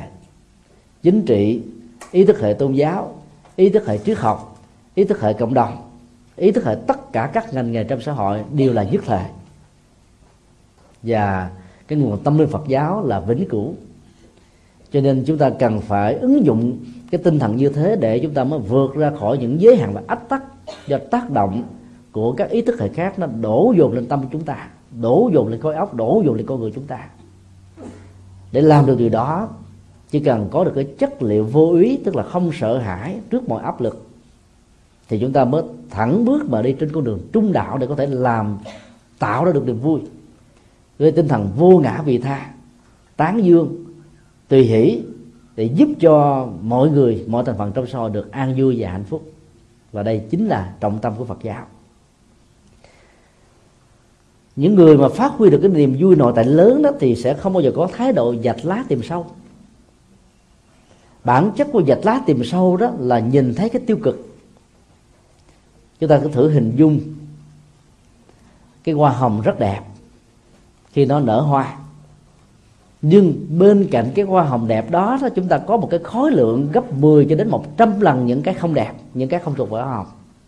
Nó bao gồm la gai bao gồm các lá gai bao gồm các cành gai bao gồm các thân cây gai và bao gồm luôn cả các cái rễ mà hoàn toàn không đẹp chút nào. Nhưng mà muốn có được cái hoa hồng đẹp đó chúng ta buộc phải chấp nhận có những cái không thuộc hoa hồng đồng tồn tại và chính sự đồng tồn tại này thì hoa hồng mới có mặt cái nhìn tích cực sẽ giúp cho chúng ta không bận tâm vào những chiếc gai mà nhìn thấy được cái giá trị tích cực của cái hoa hồng. Chính vì thế mà niềm vui bắt đầu trỗi dậy trong tất cả các nghịch cảnh có thể có với mình như là một thách đố, cần phải vượt qua. Và do vậy đó, chúng ta chỉ tìm những cái hay để tán dương thay vì dạch lá tìm sâu, cả mình lẫn người đó rơi trong vòng lẳng quẩn đúng và sai. Tốt và xấu, bạn và thù, hơn và thua và do đó đó, cái khoảng cách ranh giới giữa con người vốn nó không có lại được chúng ta thiết lập bằng những thành kiến mặc cảm, dán nhãn, định danh, quy kết, chụp mũ, tô hồng, bôi đen, vân vân. Hàng loạt các thái độ và các cái động từ thái độ này nó làm cho chúng ta trở thành là một cái gì đó rất là xa cách. Cho nên bản chất của cái niềm vui đó, nó phải là niềm vui vị tha và do đó, nó xóa hết tất cả những sự khác biệt và những giới hạn của từ những sự khác biệt này. Muốn thực hiện được cái niềm vui và có được niềm vui hay là ban tặng niềm vui đó cho cuộc đời. Thì cái bánh xe cuối cùng, nói theo ngôn ngữ của bác Mật Nghiêm, chính là trạng thái độ lượng, bao dung, hỷ xả, tha thứ. Và nhờ đó, chúng ta mới vượt qua được những cái trở ngại rất là lớn trong à, mối quan hệ mà có thể vô tình hay cố ý người khác có thể tạo ra sự bực dọc cao có phiền não và nghiệp chướng cho bản thân mình người thân của mình cộng đồng của mình. Bản chất của uh, xã đó hiểu nôm na là một tiến trình của sự buông. Buông không có nghĩa là vứt bỏ đi. Có nhiều người hiểu một cách uh, sai lầm. Sau khi học về tứ uh, vô lượng tâm rồi đó trở thành một con người thông dong cho nên trong nhà có vật dụng gì vứt ra bên ngoài hết. Và do đó nếu mình may mắn mà lại gặp những cái gia đình như vậy, có thể làm được rất nhiều việc từ thiện. Trạng thái của xã nó thuộc về tâm. Khi mà các giác quan tiếp xúc với đối tượng trần cảnh của nó mà ý thức phân biệt nhị quy không được thiết lập theo hai khuynh hướng hoặc là đam mê chấp thủ để dẫn đến tư hữu hóa đó, để thiết lập đồng tham, hoặc là nó phản ứng một sự kháng cự loại trừ những gì nó không đam mê và thích thú, không hợp gu, trở thành lòng sân. Thì ứng xử như vậy được gọi là người ứng xử có lòng xả. Khi mình thiết lập các liên minh thì tính cách chấp trước nó đã bắt đầu được đồng hành. Và do đó xả nó trở thành như là một cái gì đó không có mặt. Chuyện ngụ ngôn về con cáo và chụp do rất có giá trị về phương diện xã, đứng từ cái nhìn của Phật giáo. Con cáo là sư phụ của sự cáo già, là điếm thúi, là ma lâm khôn ngoan, quỷ quyệt. Và sự có mặt của những con người thuộc về con cáo ở chỗ nào, nó làm phiền não và khổ đau cho thiên hạ ở chỗ đó con cáo đi đến một vườn nho rất là ngon lành. Cái vườn nho tạo ra những cái loại à, những loại sụ hấp dẫn. Những trái nho rất là tươi, thơm, hấp dẫn, đã làm cho chú cáo không thể nào bỏ lỗi cơ hội dừng lại để hái và thưởng thức. Chú cáo đó đã dùng hết cái lực nhón tay với chung mà vẫn không chụp được chùm nho. Nó nhảy vọt lên theo kiểu là những người chơi parafit mà vẫn không tiếp xúc được với chùm nho nó đi tìm một cái khúc cây nâng cái chiều cao và từ chiều cao đó nhảy lên mà chụp được cái lá thì trái nho nó bị rớt và ăn được một hai trái còn không tắm vào đâu. Lì hoay từ sáng đến chiều tối mà chẳng ăn được chùm nho tức tối, tiếc nuối, khó chịu, cao có, căng thẳng vô cùng mà không muốn bỏ đi. Vì bỏ đi là chịu không nổi. Đàn thỏ ra nhìn thấy chú cáo. Chú cáo mới nói với đàn thỏ rằng là chúng mày, đàn nho này ngon lắm đó. Ông dành cho chúng mày ăn đi. Cái chú thọ mới nói rằng là, chú cáo ơi, chú cháu mình cùng ăn. Ăn như vậy mới vui, ăn như vậy mới hấp dẫn. Chú cáo mới trả lời ui ai mà thèm cái loại thứ nho này nó chua lèm, chua lót ăn vô sót bao tử nói xong, chú cáo đã quẩy đuôi đi một một tích về tới nhà. Các chú thỏ thì nhanh chân, có thể leo nhảy ở trên các cái vàng nho và có thể ăn được do một cách rất là dễ dàng. Câu chuyện ngụ ngôn dừng lại tại đó. Chúng ta thấy rằng là về cái phương diện thái độ được thể hiện qua ngôn ngữ của chú cáo đó, chúng ta có cảm giác rằng là chú này đang buông xả buông xả một cái thái độ tiếc nuối mà từ sáng đến chiều tối, chúng ta nổ được, chụp lấy một cái gì đó, biến nó trở thành một sở hữu để phục vụ cho niềm vui hưởng thụ của mình mà không thành tựu được. Khi có những người khác chứng kiến, có mặt đó, chúng ta sợ bị người ta đánh giá thấp, rằng là mình không có đủ cái sức để hưởng được cái này. Cho nên chúng ta thể hiện ra một cái người anh cả, một người bản lĩnh, một người chú, một người cha, một người đi trước, rằng là mình không cần đến cái này và nhường những cái phần đó cho con em, cho thế hệ đi sau, cho những người thuộc hạ và cho những người cộng tác với mình. Cái thái độ đó, nó là một sự chấp trước rất là thầm. Chúng ta có thử suy luận rằng là tối hôm đó khi trở về lại cái hang, chú cáo nằm các tay các chân ở trên trán. Một hôi chảy nhễ nhãi chúng ta dùng các loại khăn, loại xịn nhất của hoa kỳ, lao hoàng mà vẫn không hết. Cho là tiếc nuối và mỗi một cái động thái, mỗi một tích tắc của sự tiếc nuối đó trôi qua, thì được miếng nước giải nó chảy ra, nhìn nhẹ nhìn nhẹ. Và ta làm cho cậu ta cảm thấy là xót ruột vô cùng. Bởi vì khi dịch vị mà tiết ra, không có gì để nạp vào á, là cái sự đói bụng mới trở thành căng thẳng căng thẳng đến độ là người đó hết còn muốn ăn. Chú cáo đã rơi vào trạng thái bội thực trong lúc cái bao tử bị trống không. Chứ không phải là bội thực ở trong lúc mình ăn quá no nê mình nỗ lực cái gì quá nhiều mà không thành công. Sự tái thất bại, lặp đi lặp lại nhiều lần làm cho mình có cảm giác ê chề, chán nản mà nghĩ tới đó là nổi da gà, dựng tóc gái, căng thẳng, mỏi mệt, nỗi khủng bố trỗi dậy như là một thách đố khó có thể quên được. Rơi vào trong trạng thế tâm lý như vậy thì sự buông bỏ chú cáo là một tình huống hoàn toàn bất đắc dĩ. Sự buông bỏ như thế không có giá trị gì hết nói một cách khác là buông bỏ là không để tâm bị dính chấp vào những gì đã được diễn ra trong quá khứ. Quá khứ với dòng chảy và hoạt động của ký ức trở thành một nỗi ám ảnh. Con người sống với quá khứ nhiều chừng nào thì nỗi ám ảnh nó, nó trở về nó trỗi dậy và khống chế người đó chừng đó. Đang có mặt ở trong hiện tại ấy thế mà tâm người đó đang du hành về quá khứ mà bản chất của sự du hành này đó, nó làm cho người đó có cảm giác hạnh phúc ở trên ảo giác hơn là hiện thực. Vì họ quên hướng, nghĩ về cái thời vàng son của mình.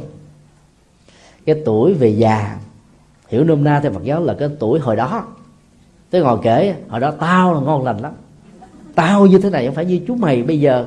Có một bao gạo vắt không nổi. Ngày xưa tao gấp cả bốn bao. Và phát từ sáng đến chiều tối không sao hết trơn. Mà trên thực tế vắt nửa bao không nổi.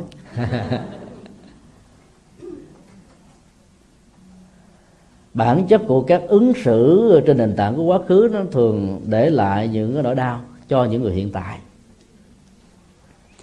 Một câu chuyện có thật đã diễn ra trên đất nước Hoa Kỳ. Cha con đang sống rất là hạnh phúc. Người cha này đó muốn đứa con của mình phải là một học sinh giỏi, sau đó là một sinh viên giỏi sau đó là một nhà lãnh đạo giỏi, sau đó là một nhân vật kiệt xuất của đất nước Hoa Kỳ.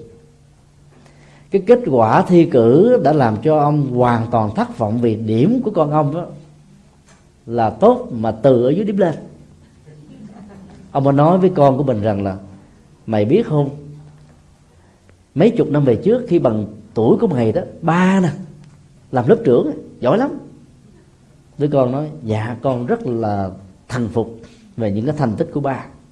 Nhưng con hiểu không lầm và nhớ không lầm á thì bằng tuổi ba ngày hôm nay đó bạn của ba là tổng thống Clinton. Còn ba vẫn là một thường dân. Ức chế của tiếc nuối nó làm cho chúng ta luôn luôn bơm phòng về bản thân mình. Dĩ nhiên là bản chất sự bơm phòng đó nó có cái giá trị cái khích tấn làm cho người khác đó, có một cái niềm vui rằng người khác có được thành công này và do đó mình cũng có thể đạt được theo công thức con nhà nông không chống lông không chống cánh. Mà trên thực tế đó khó có thể đạt được khi mà chúng ta lấy cái quá khứ làm một cái mồi, cái mồi để nhử cho người khác ở trong thời hiện tại. Cái biến dịch của lịch sử nó trôi chảy nó không theo và không tùy thuận với cái ước muốn của con người bám dưới tâm thức vào một cái gì đó thuộc về quá khứ và mình mong rằng nó tái lập lại ở hiện tại như việc tái lập lại lịch sử, tái lập lại những thành công, tái lập lại những ước mơ. Rõ ràng á, cái cơ hội chính thức của nó đó sẽ mang cho chúng ta rất nhiều sự thất vọng, hơn là đạt được một phần nào ở trong những niềm mơ thuộc về cân đo đóng điếm của quá khứ. Ấy thế mà chúng ta có khuynh hướng về hồi đó, cho nên chúng ta hãnh diện tự hào về cái cái thời mà bây giờ nếu đông đo tính điếm không thể nào bằng với hiện tại. Và dĩ nhiên những thanh niên ở trong thời hiện tại này, hai chục năm sau, bốn chục năm sau, khi họ bắt đầu trở thành mái tóc có hai màu, bạc và đen, lẫn lộn, thì họ cũng sẽ thấy rất rõ rằng là cái thế hệ tương lai, tức là con cháu và chích của họ đó, sẽ vượt hơn họ rất là nhiều lần. Điều này đạo phật dạy chúng ta cần phải thừa nhận vì nó là một quy luật cái quy luật đó, nó có giá trị vật lý và có giá trị tâm lý. Giá trị vật lý nằm ở chỗ đó. Cứ mỗi một thế hệ trôi qua, với mấy mươi năm có mặt trong cuộc đời, các phát minh, các sáng kiến thông qua cái nghệ thuật truyền thông và toàn cầu hóa đã làm cho con người có thể rút ngắn được so với các thời đi trước cả trăm năm, cả ngàn năm. Có những kiến thức, ngày nay chúng ta chỉ học một giờ, một ngày, một tuần là có thể biết được mà trước đây phải mất 100 năm 200 năm mới có được và do đó trong tiến trình của sanh tử mặc dù bị cách ấm nhưng con người vẫn hàng ngày hàng giờ tiếp xúc với các cái dữ liệu và các cái, cái hạt giống kiến thức này. Cho nên là con cháu chúng ta sanh ra thông minh hiểu biết nhạy bén hơn chúng ta nhiều lắm. Và cái lẽ câu phương ngôn của người Việt Nam ảnh hưởng được tinh thần khoáng rộng của tùy hỷ từ Phật giáo mới phát biểu rằng con hơn cha là già có phúc. Tức là thế hệ đi sau phải hơn thế hệ đi trước. Vì cái bối cảnh lịch sử xã hội đó, nó có nhiều cái mới hơn, nhiều cái hấp dẫn hơn, nhiều giá trị hơn. Và sống hòa mình ở trong cái bối cảnh văn hóa như vậy đó, thế hệ đi sau phải hơn thế hệ đi trước là chuyên thương ấy thế mà cái khuynh hướng ứng xử thuộc về quá khứ, trên kinh quá khứ, lấy quá khứ với những dữ liệu của đó làm nền tảng và trục xây. Chúng ta không bao giờ muốn thừa nhận điều này là một sự thật. Chính vì thế mà sự tiếc nuối đã bắt đầu diễn ra cho nên đó, trạng thái của tiếc nuối chính là cái dòng tâm lý đi ngược lại hoàn toàn với sự buông xả. Xả theo Phật giáo là một nghệ thuật từ bỏ hết tiếc nuối từ bỏ các dữ liệu của quá khứ và không để các dữ liệu của quá khứ đó trở thành một nỗi ám ảnh cho bản thân chúng ta. Người nào đã từng rất thành công trong quá khứ sau một cơn binh biến loạn lạc của thời cuộc nếu nhớ nhiều về quá khứ mình chừng nào thì sẽ không thể nào thành công với những người mà bắt đầu cái công việc bằng hai bàn tay trắng. Do đó, hãy sống với hiện tại thì cái quá khứ mới có thể, gọi là, vượt qua. Và lúc đó chúng ta mới biết hiện tại trở thành là cái động năng và bích tông để phấn đấu và vươn lên ở trong cuộc đời. Nỗi ám ảnh nào cũng tạo ra những sự mỏi mệt căng thẳng. Và do đó bản chất của hạnh phúc mất hết. Cho nên khi mà con người sống chưa có thái độ buông xả đó thì hầu như là mỗi một cái tích tắc thời gian trôi qua thì sự căng thẳng đó, nó lại đóng hẳn thêm một lớp vớp nữa. Và nó như là cái chất canxi nó đông và nó dày đặc lên thành lớp sau này dùng đục cưa giáo mát thậm chí là bơm nổ và vẫn chưa có thể tẩy sạch, rửa sạch hết các cái bám víu ở trên bề mặt tâm thức của chúng ta. Trải qua cái thời gian và tỷ lệ thuận với cái tiến trình sanh tử của chúng sanh ở trong vòng luân hồi. Do vậy, xả trước nhất được hiểu như là tiến trình xả niệm, tức là cái niệm được buông, không có chấp trước. Ở trong ờ, thiền học Phật giáo đó thì tiến trình của xã chỉ có thể đạt được khi con người ờ, có mặt ở cái cấp thiền định sơ. Đó là thiền định đầu tiên. Thiền định đầu tiên nó dạy con người um, ly dục. Mà bản chất của dục nặng nhất của đó là tính dục tình dục tưởng dục. Sau đó là tình cảm sau đó là tưởng tượng sau đó là lý trí sau đó là nhận thức và sau đó là tự giác. Cho nên đó, không buông được tất cả những cái này thì sự xả nó sẽ không có mặt. Và do đó yêu cầu đầu tiên của một hành giả Phật giáo nói chung là phải đạt được trạng thái buông những thứ không cần thiết. Và đôi lúc mình có cảm giác rằng là thiếu nó mình sống không nổi. Cái tiến trình của sự buông nó đòi hỏi đến một sự huấn luyện như là một nghệ thuật khi thực tập lâu dài rồi thì các hành giả sẽ được nâng cao một trình độ. Là xả niệm thanh tịnh, tức là để cho cõi câm được rỗng ra không còn trụ trấp không còn bám víu, không còn bị tác động bởi tất cả những hạt giống. Đối lập, có mặt, về ở trong ờ, cái bầu tâm thức của mình. Và trạng thái thâm tịnh đó đó, nó có thể đưa thực hiện khi mà hành giả bỏ được hai cái trạng thái tâm lý tầm và tứ tầm á, là tìm kiếm đối tượng. Trong khi tứ là bám víu ở trên đối tượng đó như là một nghệ thuật thay thế để giúp cho tâm của mình được dừng chỉ lắng yên. Đối tượng của tâm luôn luôn bị thay đổi bởi thói quen của tâm. Cứ mỗi tích tắc thời gian trôi qua thì con người có khuynh hướng là bám víu vào những cái khác. Và sự bám víu đó, đó tạo ra một cái ảo giác của sự thích thú và hạnh phúc cho bản thân chính vì vậy mọi người có khuynh hướng là tìm kiếm những cái chưa có những cái khác với những cái gì mình đã có. Cái gì được tiếp xúc và tính cách tiếp xúc đó được lặp đi lặp lại nhiều lần đó, nó tạo ra cái cảm giác nhàm chán. Mà chính vì vậy mà sự buông trong tình huống này đó theo cái công thức dân gian người ta nói là được cá quên nôm được trăng quên đèn đó đó là một cái sự đua đòi ở một mức độ mà cái cơ nghiện của nó đã không còn có tính cách áp phê với những cái gì mà mình đang có. Cái đó không phải là xả mà cái đó là trốn chạy trách nhiệm. Cái đó là ruồng bỏ. Cái đó là một cái thái độ mà đi ngược lên cái tiến trình của hạnh phúc. Do đó sự xả theo phật giáo là chúng ta đầu tiên là dừng lại cái tiến trình của tìm kiếm đối tượng. Ở trong thiền đó cái đối tượng của thiền quán đó, là một nhu cầu rất là quan trọng vì nhờ bám vào nó mà tâm chúng ta nó không còn như là một con vượn chuyên nhảy trên cành cây. Nó không còn là như là một con ngựa hoang ở ngoài đồng ruộng. Nó không còn là một cái người lữ hành, du hành đây đó.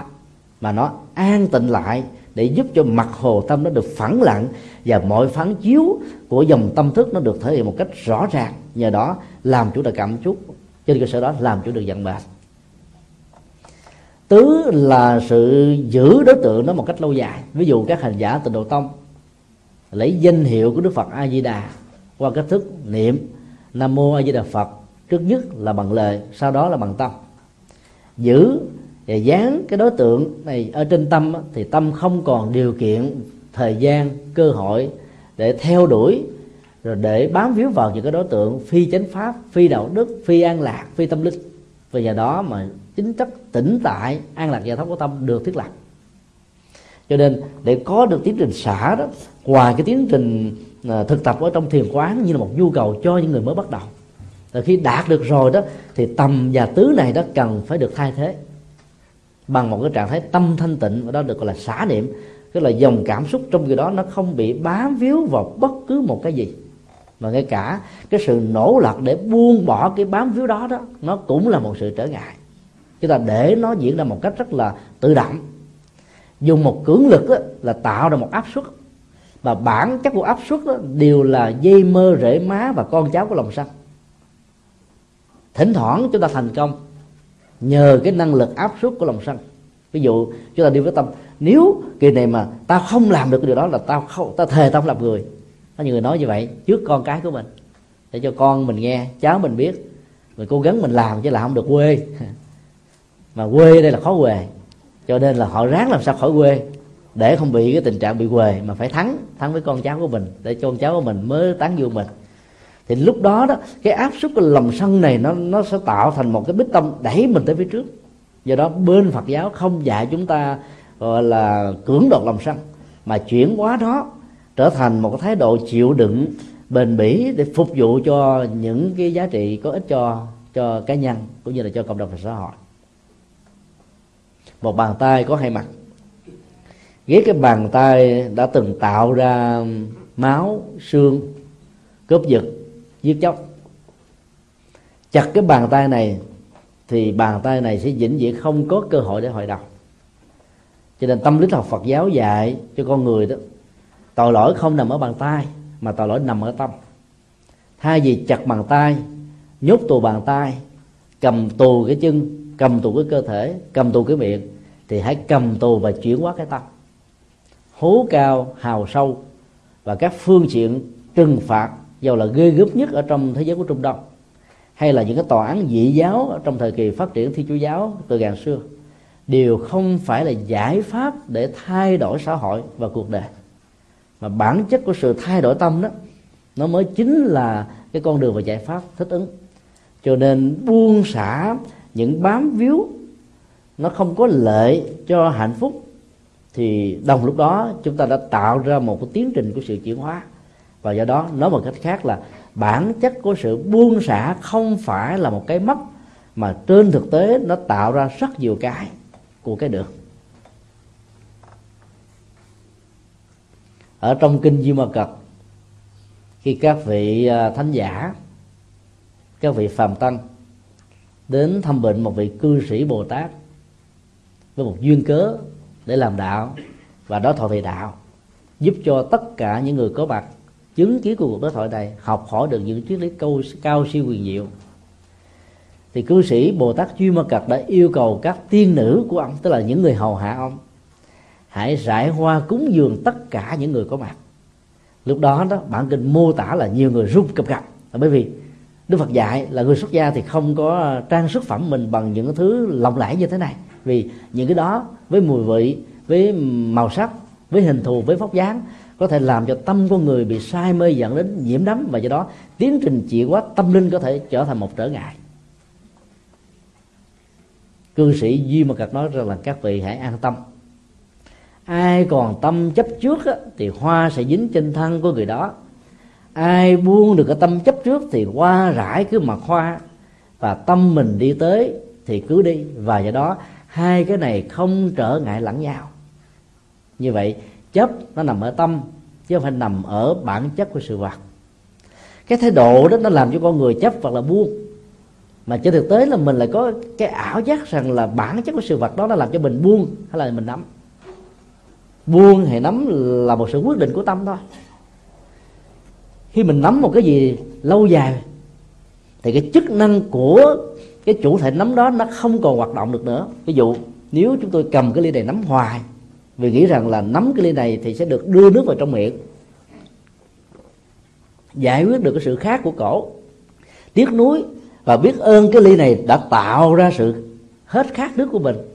Mình trân trọng nó, nắm giữ nó, tôn thờ nó thì chúng ta sẽ đánh mất hoàn toàn được cái hoạt dụng của bàn tay. Với nhiều chức năng khác nhau, mà việc cầm lấy cái tách đưa nước vào trong miệng chỉ là một cái công việc rất là nhỏ.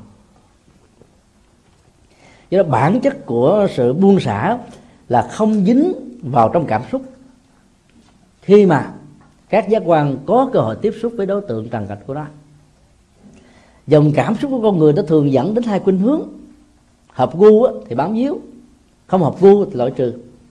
Dù bám víu hay là loại trừ cũng là đều là hai cách dính. Một cách dính đó, thì tạo cái dầu hắt của lòng tham. Còn một cái dính đó, nó tạo ra cái lửa cái sự thiêu đốt của lòng sân. Và cả hai cái đều là một nỗi ám ảnh. Một bên là nỗi ám ảnh ngày đêm nhớ hoài không không nguôi. Một bên là nỗi ám ảnh của sự sợ hãi khó chịu. Và do đó cả hai đều thiêu đốt hạnh phúc cho nên buông xả là làm thế nào để vượt qua tất cả những trở ngại này. Làm thế nào để mà hành giả có thể đạt được tiến trình của sự buông xả khi mà bản chất của mọi sự vật hiện tượng nó luôn luôn diễn ra, thách đố cái ước muốn của con người. Và con người luôn luôn muốn nỗ lực để vượt qua những thách đố này. Cho nên khi đối diện với những thách đố đó thì lòng chúng ta cảm thấy là không hài lòng, không thỏa mãn. Và do vậy đó, cái tính cách bị ám ảnh, không hài lòng, không thỏa mãn đó, nó làm cho mình khó mà vui gai, khó mà quên đi được lắm. Và do đó, trong trạng thái của thái độ đó đó, chúng ta biết rằng nó là một sự dính mắc. Chúng ta có thể hiểu bản chất của sự bình thản hay là thanh thản của tâm hồn đó, chứ chúng ta được thể hiện bằng cách là không bận tâm về những thứ mà không đáng quan tâm. Và do đó đó, sự buông xả mới có thể được thiết lập. Làm thế nào để mình sống mà không bận tâm? Gỗ, đá, cây cối, thảo mộc nói chung. Còn có những cái phản ứng trường sinh học của đó. Con người, theo định nghĩa của tâm thức học Phật giáo đó, thức a lệ gia, tức là kho tàng tâm linh, nó tồn tại từ kiếp này sang kiếp khác. Thức mặt na, như là một cái anh chấp trước, hiện hữu với con người một cách thường trực, với bốn tên bà con là ngã si, tức là si và bản thân mình. Ngã kiến là nhìn nhận đánh giá sai lầm về giá trị của mình. Ngã mạng cống cao ngã cống cao xem ai không ra gì và ngã ái là yêu thương bản thân mình hơn bao nhiêu người khác. Nó làm cho không có lúc nào mà trạng thái dính chấp đó không được thiết lập. Chúng ta thấy rằng là ý thức đó, nó thường hiện khởi và nó thường cộng tác với thức mặt na cái thức chấp trước. Và do vậy là cứ mỗi một đơn vị thời gian trôi qua thì con người không bám vào cái này thì cũng dính vào cái khác thôi cho nên thực tập buông xả là một trong những cái khó nhất. Mà nếu thực tập được nó, thành công được nó đó, thì giá trị an vui nó sẽ bền bỉ nhất và lâu dài nhất. Chúng tôi tạm lấy một ví dụ trong cái hội trường này. Có bốn cái cửa ra và vào. Bốn cái cửa đó đó chính là bốn di mơ rễ má, ngã si, ngã kiến, ngã mạng, ngã ái của thức mặt na.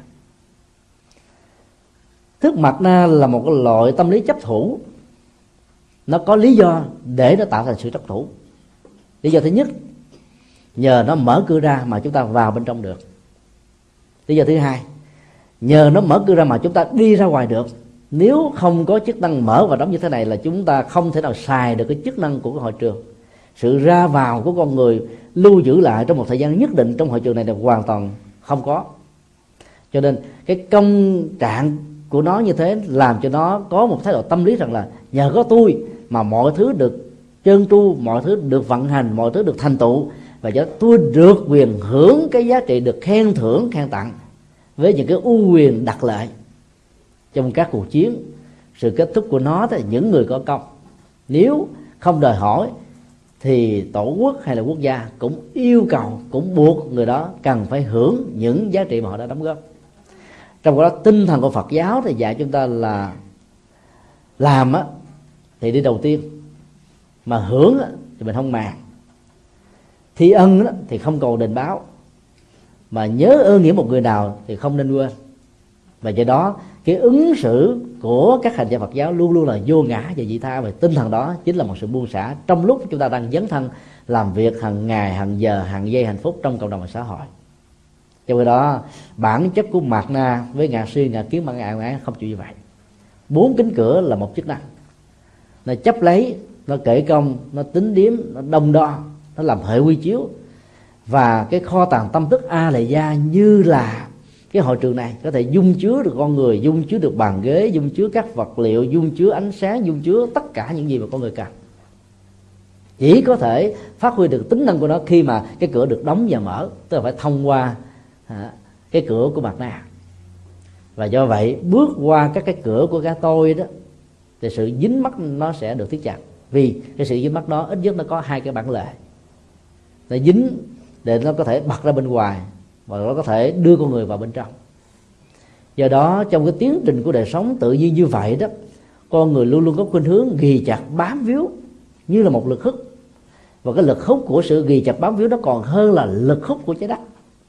Khi chúng ta thảy một vật gì đó ra vào không gian, với cái trọng lực, với cái khối lượng với cái vị trí tạo ra trọng lượng và khối lượng này, nó vật không đủ sức để làm cho vật đó nó bị rơi vào không trung, mà nó ngược trở lại rơi trên mặt đất. Bởi vì cái lực xoay của trái đất nó quá là nhanh chóng.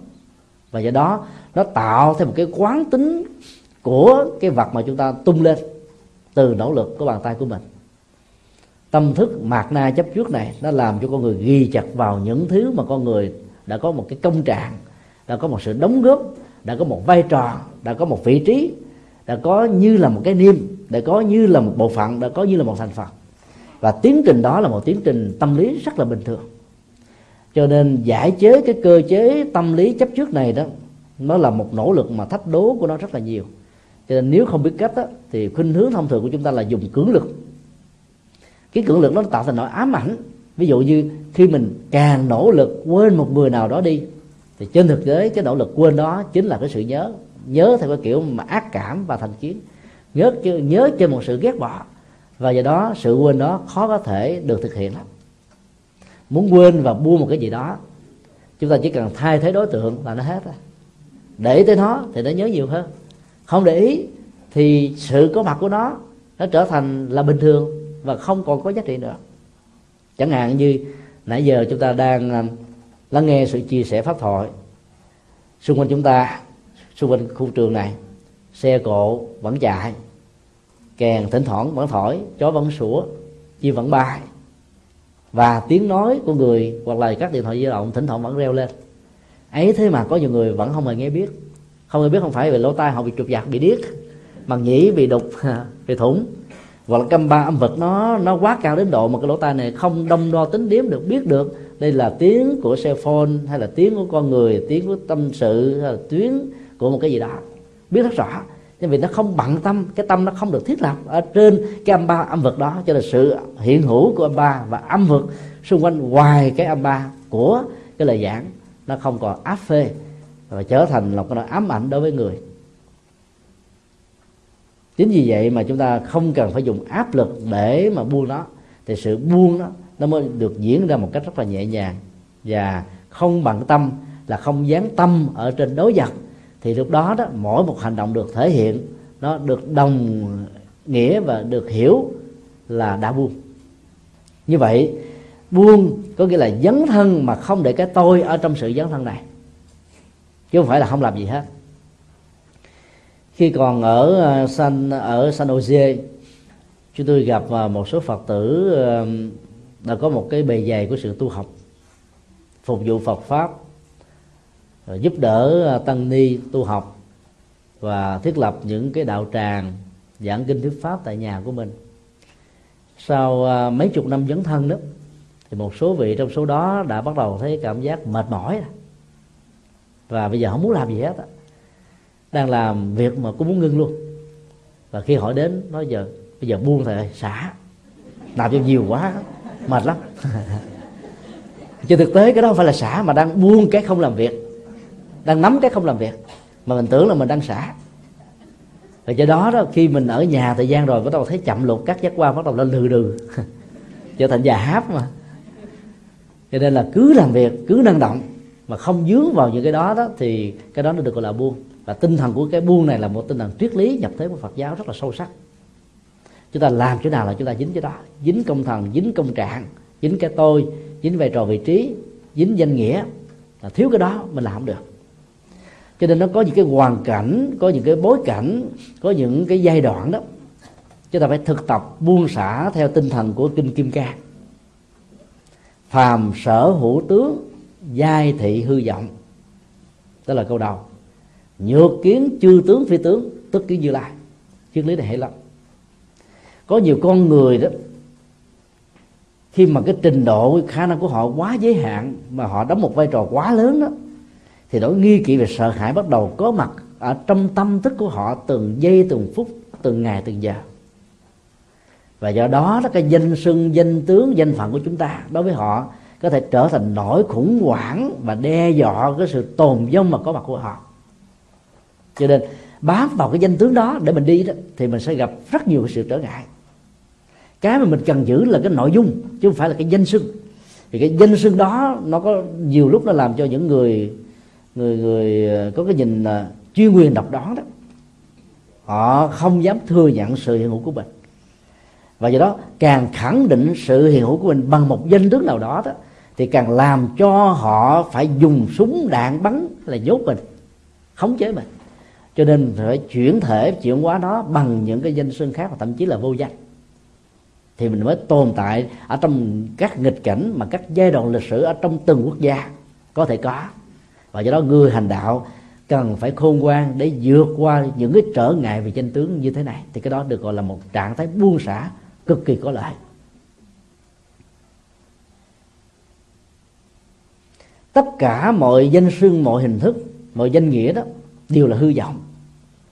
Đức phật phải vô cớ mà nói như thế bởi vì ngài thấy rất rõ rằng là khi chúng ta tạo cho một cái gì đó lên chúng ta nghĩ rằng là mình có công. Và nó đã tạo ra cho mình sự sống nó tạo ra mình một cái gì đó. Buông cái đó là mình buông một sự tiếc nuối buông một cái công trạng buông một cái mà tạo cho mình được hạnh phúc nhiều người là không nổi. Cho nên càng bám víu thì càng sống ở trong trạng thái của hư vọng. Mà phải thấy được cái vô tướng bởi vì có những cái vô tướng đó, nó trở thành là thiên hình vạn trạng và đó nó thể hiện ra 33 ứng thân với các vị Bồ Tát và đặc biệt là Bồ Tát Quan Thế Âm. Lúc thì phải hiện thân này, lúc thì ứng thân nọ, lúc thì hình thức kia, lúc thì tướng trạng nọ, là thiên hình dạng trạng như vậy đó, nó mới tùy duyên, tùy thời, tùy phận, và lúc đó chúng ta mới có thể làm đạo được. Ở trong thế giới của sự dân chủ và tự do thật sự đó, thì sự khác biệt đó, nó trở thành như là một cái được tôn trọng còn ở những cái môi trường hoàn cảnh và những cái đó mình không có đó, thì bám vào danh tướng đó, nó có thể trở thành một trở ngại. Và do đó đó, cái nhu cầu của buông xả cần phải được thiết lập và thực tập. Thấy được cái vô tướng tức là buông xả trong các hình thức, buông xả trong các tướng trạng, buông xả trong các hình thù, buông xả trong tất cả những cái gì mình đã tạo dựng lên. Giống như là chúng ta buông cái thành, cái cái cái ờ, cái công trạng của cái bản lề và cái kính cửa thì chúng ta mới có thể giúp cho người ra và vào dễ dàng bằng không phải qua những cái cửa và phải đúc cái gì đó vào bên sau cái cửa đó thì mới có thể được mở ra. Cái đó nó tạo ra những ách tắc và cái tôi được trưởng thành trong những ách tắc này.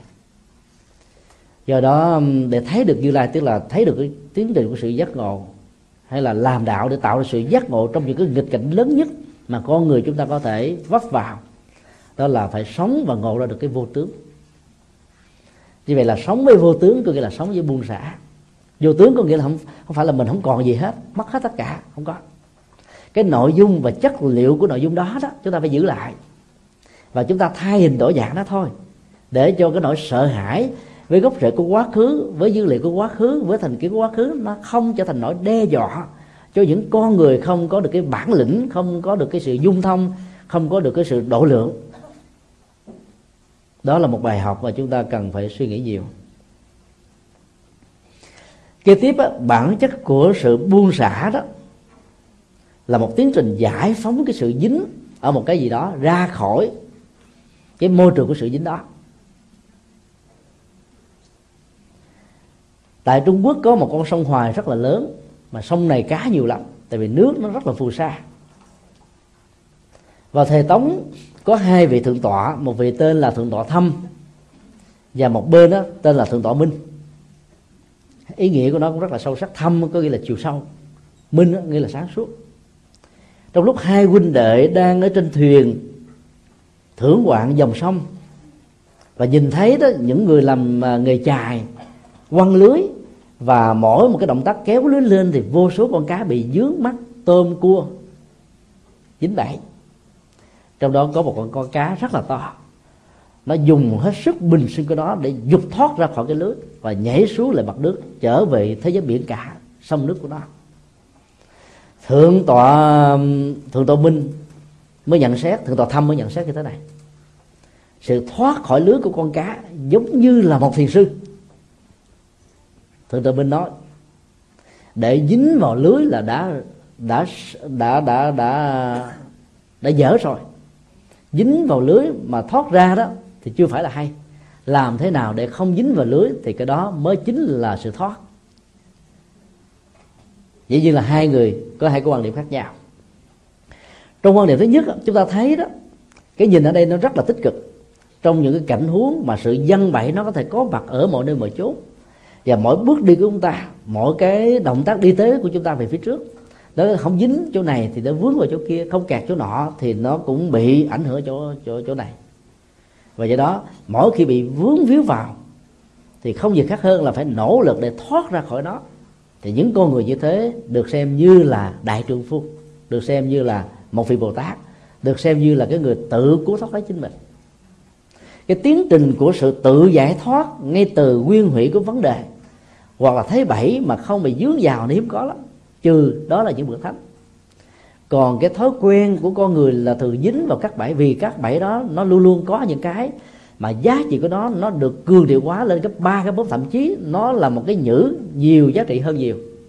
Và do đó có mặt ở trong những cái bẫy như thế này chúng ta khó có thể thoát khỏi lắm.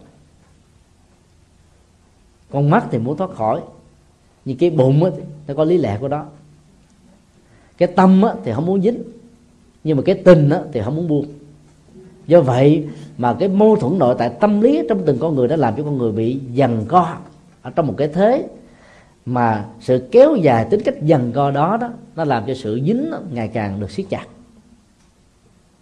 Cho nên nỗ lực để vụt thoát được ra là một nhu cầu. Còn trong cái phát biểu của thượng tọa minh được gọi là một quan điểm sáng suốt đó, cho ta thấy là để cho bị dính là đã dở tốt nhất là đừng để cho dính thì đâu có cần phải thoát ra. Quan điểm đó là một quan điểm lý tưởng hóa tuyệt đối hóa. Và hiếm khi có ai có được cái trình độ tâm linh như vậy. Cho nên đó, là một sự tình cờ nhưng mà cũng là một cái chiều sâu. Thượng tọa thâm tức là sâu sắc rằng là trong cái dính mà biết tháo gỡ ra để không còn dính nữa đó nó làm cho người đó có giá trị nhiều hơn là chưa từng bị dính. Lỗi lầm như là cá tính của con người, đặc biệt là người phạm. Tất cả mọi người chúng ta đều có những cái lỗi, đều những cái sai, đều có những cái lầm. Nhưng đạo phật không trên cái cơ sở đó mà nói rằng là mỗi con người sinh ra là một tội phạm. Như là thiên chúa giáo, tinh lành, chánh thống, vốn ảnh hưởng từ do thái giáo, xem con người có tội phạm, tội tổ tông nhìn nhận mình có một cái nguồn gốc tội phạm gắn liền với thủy tổ của con người, làm cho con người phải thúc thủ, chịu đựng và phải nương vào cái uy lực của Chúa để thoát ra khỏi cái nanh vuốt của định mệnh và định nghiệp. Và cứ như thế với những nỗi sợ hãi, niềm tin mê tín và sai lầm đó chối buộc và đánh mất chúng ta ở trong tiến trình phát triển tuệ giác vốn có của mình, như là những tiềm năng cần được đánh thức. Do đó đó là những người Phật giáo, thì chúng ta thấy rằng là cái sai lầm nó là thuộc tính của người phạm. Nhưng cái thuộc tính đó không cho phép mình mặc cảm tự ti, có cái gốc rễ không thể thay đổi vì không bao giờ có cái tội tố tông. Tội là những hành động do tâm thực hiện một cách sai lầm, ảnh hưởng tiêu cực đến cộng đồng xã hội. Hoặc là đi ngược lại cái quyền lợi của xã hội trên cái cái cái khung sườn của ờ, pháp lý. Và do đó đó, không thể có một người làm mà kẻ khác phải chịu các cái thời cuộc với những cái diễn biến chính trị khác nhau, đã làm cho con người có khuynh hướng ứng xử là quy trách nhiệm cho con cháu của những người đã dính líu một cách trực tiếp hay là gián tiếp. Ví dụ, trong thời kỳ quân chủ đó, một người nổi loạn, dám chống lại cái quyền lực tối thượng của triều đình, ở đây là thiên tử, tức là con của vua vua trời, tức là vua ở trên mặt đất, sẽ bị chu di tam tộc. Là bởi vì phòng trừ tất cả những hậu hoạn và những sự nổi loạn có thể kéo theo sau. Và do đó đã để lại rất nhiều sự bất công về cái cán cân luật pháp ở trên xã hội. Trong nhân quả đó thì cái tiến trình nó tự quyết định lấy chính đó. Những cưỡng lực của sự uh, uh, sai lầm ở trong lịch sử pháp luật của nhân loại đó đã làm cho các biệt nghiệp và công nghiệp bị thay đổi theo. Và do đó nó tạo ra nhiều ách tắc. Cho nên buông xả là làm thế nào không nhìn thấy được rằng là nó có một cái định nghiệp, định mệnh đang áp đặt sẵn từ một cái đời kiếp nào đó mà mình phải chấp nhận chấp nhận không được quyền thay đổi đó. Mà là ở chỗ phóng thích tất cả những quan niệm sai lầm này. Do đó đó, nếu có lỡ trong một tình huống dướng vào các cái bẫy với nhiều cái mồi rất ngon, hay là sự tình cờ do người khác lùa mình vào trong nó mà mình không hề có ý định dầu cũng muốn nỗ lực nhưng sức vùng, sức vẫy của mình nhỏ hơn cái cái cái phạm vi và cái lực của lưới, thì sự dướng đó nó không cho phép mình ở lại, mà nó buộc mình cần phải nỗ lực để vượt qua. Cho nên là cá to có thể thoát khỏi lưới, thì sự nỗ lực buông xả nhiều sẽ làm cho chúng ta thoát khỏi sự chấp trước. Tất cả đều là sự nỗ lực miễn là đừng tạo ra một cái cưỡng lực trong sự nỗ lực này, thì lúc đó đó nó không còn là gì cả nội dung cuối cùng mà chúng tôi muốn chia sẻ về cái tiến trình của sự buông xả là, là làm thế nào để sống nhậm vận. Ở trong cái câu nhậm vận thụy thịnh suy vô bối thịnh suy như lộ thảo đầu phô nhậm vận không có nghĩa là mình chạy theo duyên mà mà thuận theo những cái nghịch duyên để có thể thiết lập được an vui và hạnh phúc. Cuốn theo chiều gió không phải là một sự tùy duyên hay là nhậm vận mà là đánh mất mình ở trong những ờ, biến dịch của thời đại, của thời cuộc, của môi trường, của hoàn cảnh. Chúng ta thử quan sát hình ảnh của con cắt ké và họ hàng của chúng. Nó luôn luôn thay đổi màu sắc tùy theo tình huống. Có mặt và bám ở trên một cái tảng đá màu ờ, trắng xám thì cái màu da của con cá kéo này sẽ có màu trắng xám, hợp và ứng với lại màu đá đó. Có mặt ở trên một gốc cây. Với màu nâu là ra màu chính, thì chúng sẽ tự thích ứng theo cái màu này. Nếu có mặt ở trên những chiếc lá xanh, thì màu xanh trở thành là trọng tâm. Để nó có thể đánh lừa và vượt ra khỏi nanh vuốt của những kẻ thù lớn hơn, có thể làm cho nó trở thành như là một con mồi phục vụ cho món ăn. Và sự thích ứng như vậy để tạo ra cái hoàn cảnh mà đảm bảo được an ninh tính mạng và sự tồn tại để mang lại hạnh phúc cái như thế được gọi trong Phật giáo như là tiến trình của nhậm vận bản chất của nhậm mặn là thăng bằng cảm xúc nhị nguyên để thiết lập một trạng thái chân không của tâm. Mà ở chỗ đó đó, dù chúng ta có mặt, nó không bao giờ bị rơi và sự điều khiển đó có thể nó thuộc về ý thức của con người. Con người có thể đảo lộn đầu thành đuôi đuôi thành đầu, trái thành phải phải thành trái. Tất cả các nguyên lý về phương vị, về trọng lực, mọi thứ nó đều bị, gọi là, mất hết hiệu lực ở trong trạng thái chân không. Buông xả thực sự về phương diện tâm là trạng thái chân không của tâm thức. Và hành giả khi thực tập được như thế đó, thì tất cả nỗi khổ, niềm đau, nghịch cảnh thuận cảnh đó, đều không còn là những cái mối bận tâm hay là lo ngại nữa. Và làm được như thế thì hành giả sẽ trị liệu được những cái cái cái, cái cơn binh trật của cảm xúc những cái nỗi đau của tâm những cái buồn tuổi của mặc cảm và những cái khó khăn khác về các phương diện à, của đời sống và sinh hoạt thường nhật.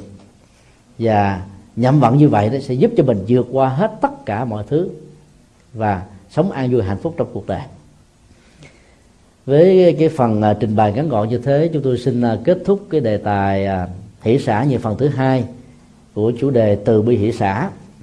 Và rất kính mong toàn thể quý tiền hữu tri thức suy nghĩ thêm về nội dung của các phương pháp thực tập mang tư cách trị liệu tâm lý và giải phóng con người khỏi tất cả mọi nỗi khổ niềm đau. Chúng ta sẽ nghĩ giải lao, rồi sau đó đó sẽ dành cho cái phần vấn đáp. Và cho thành cảm ơn tất cả.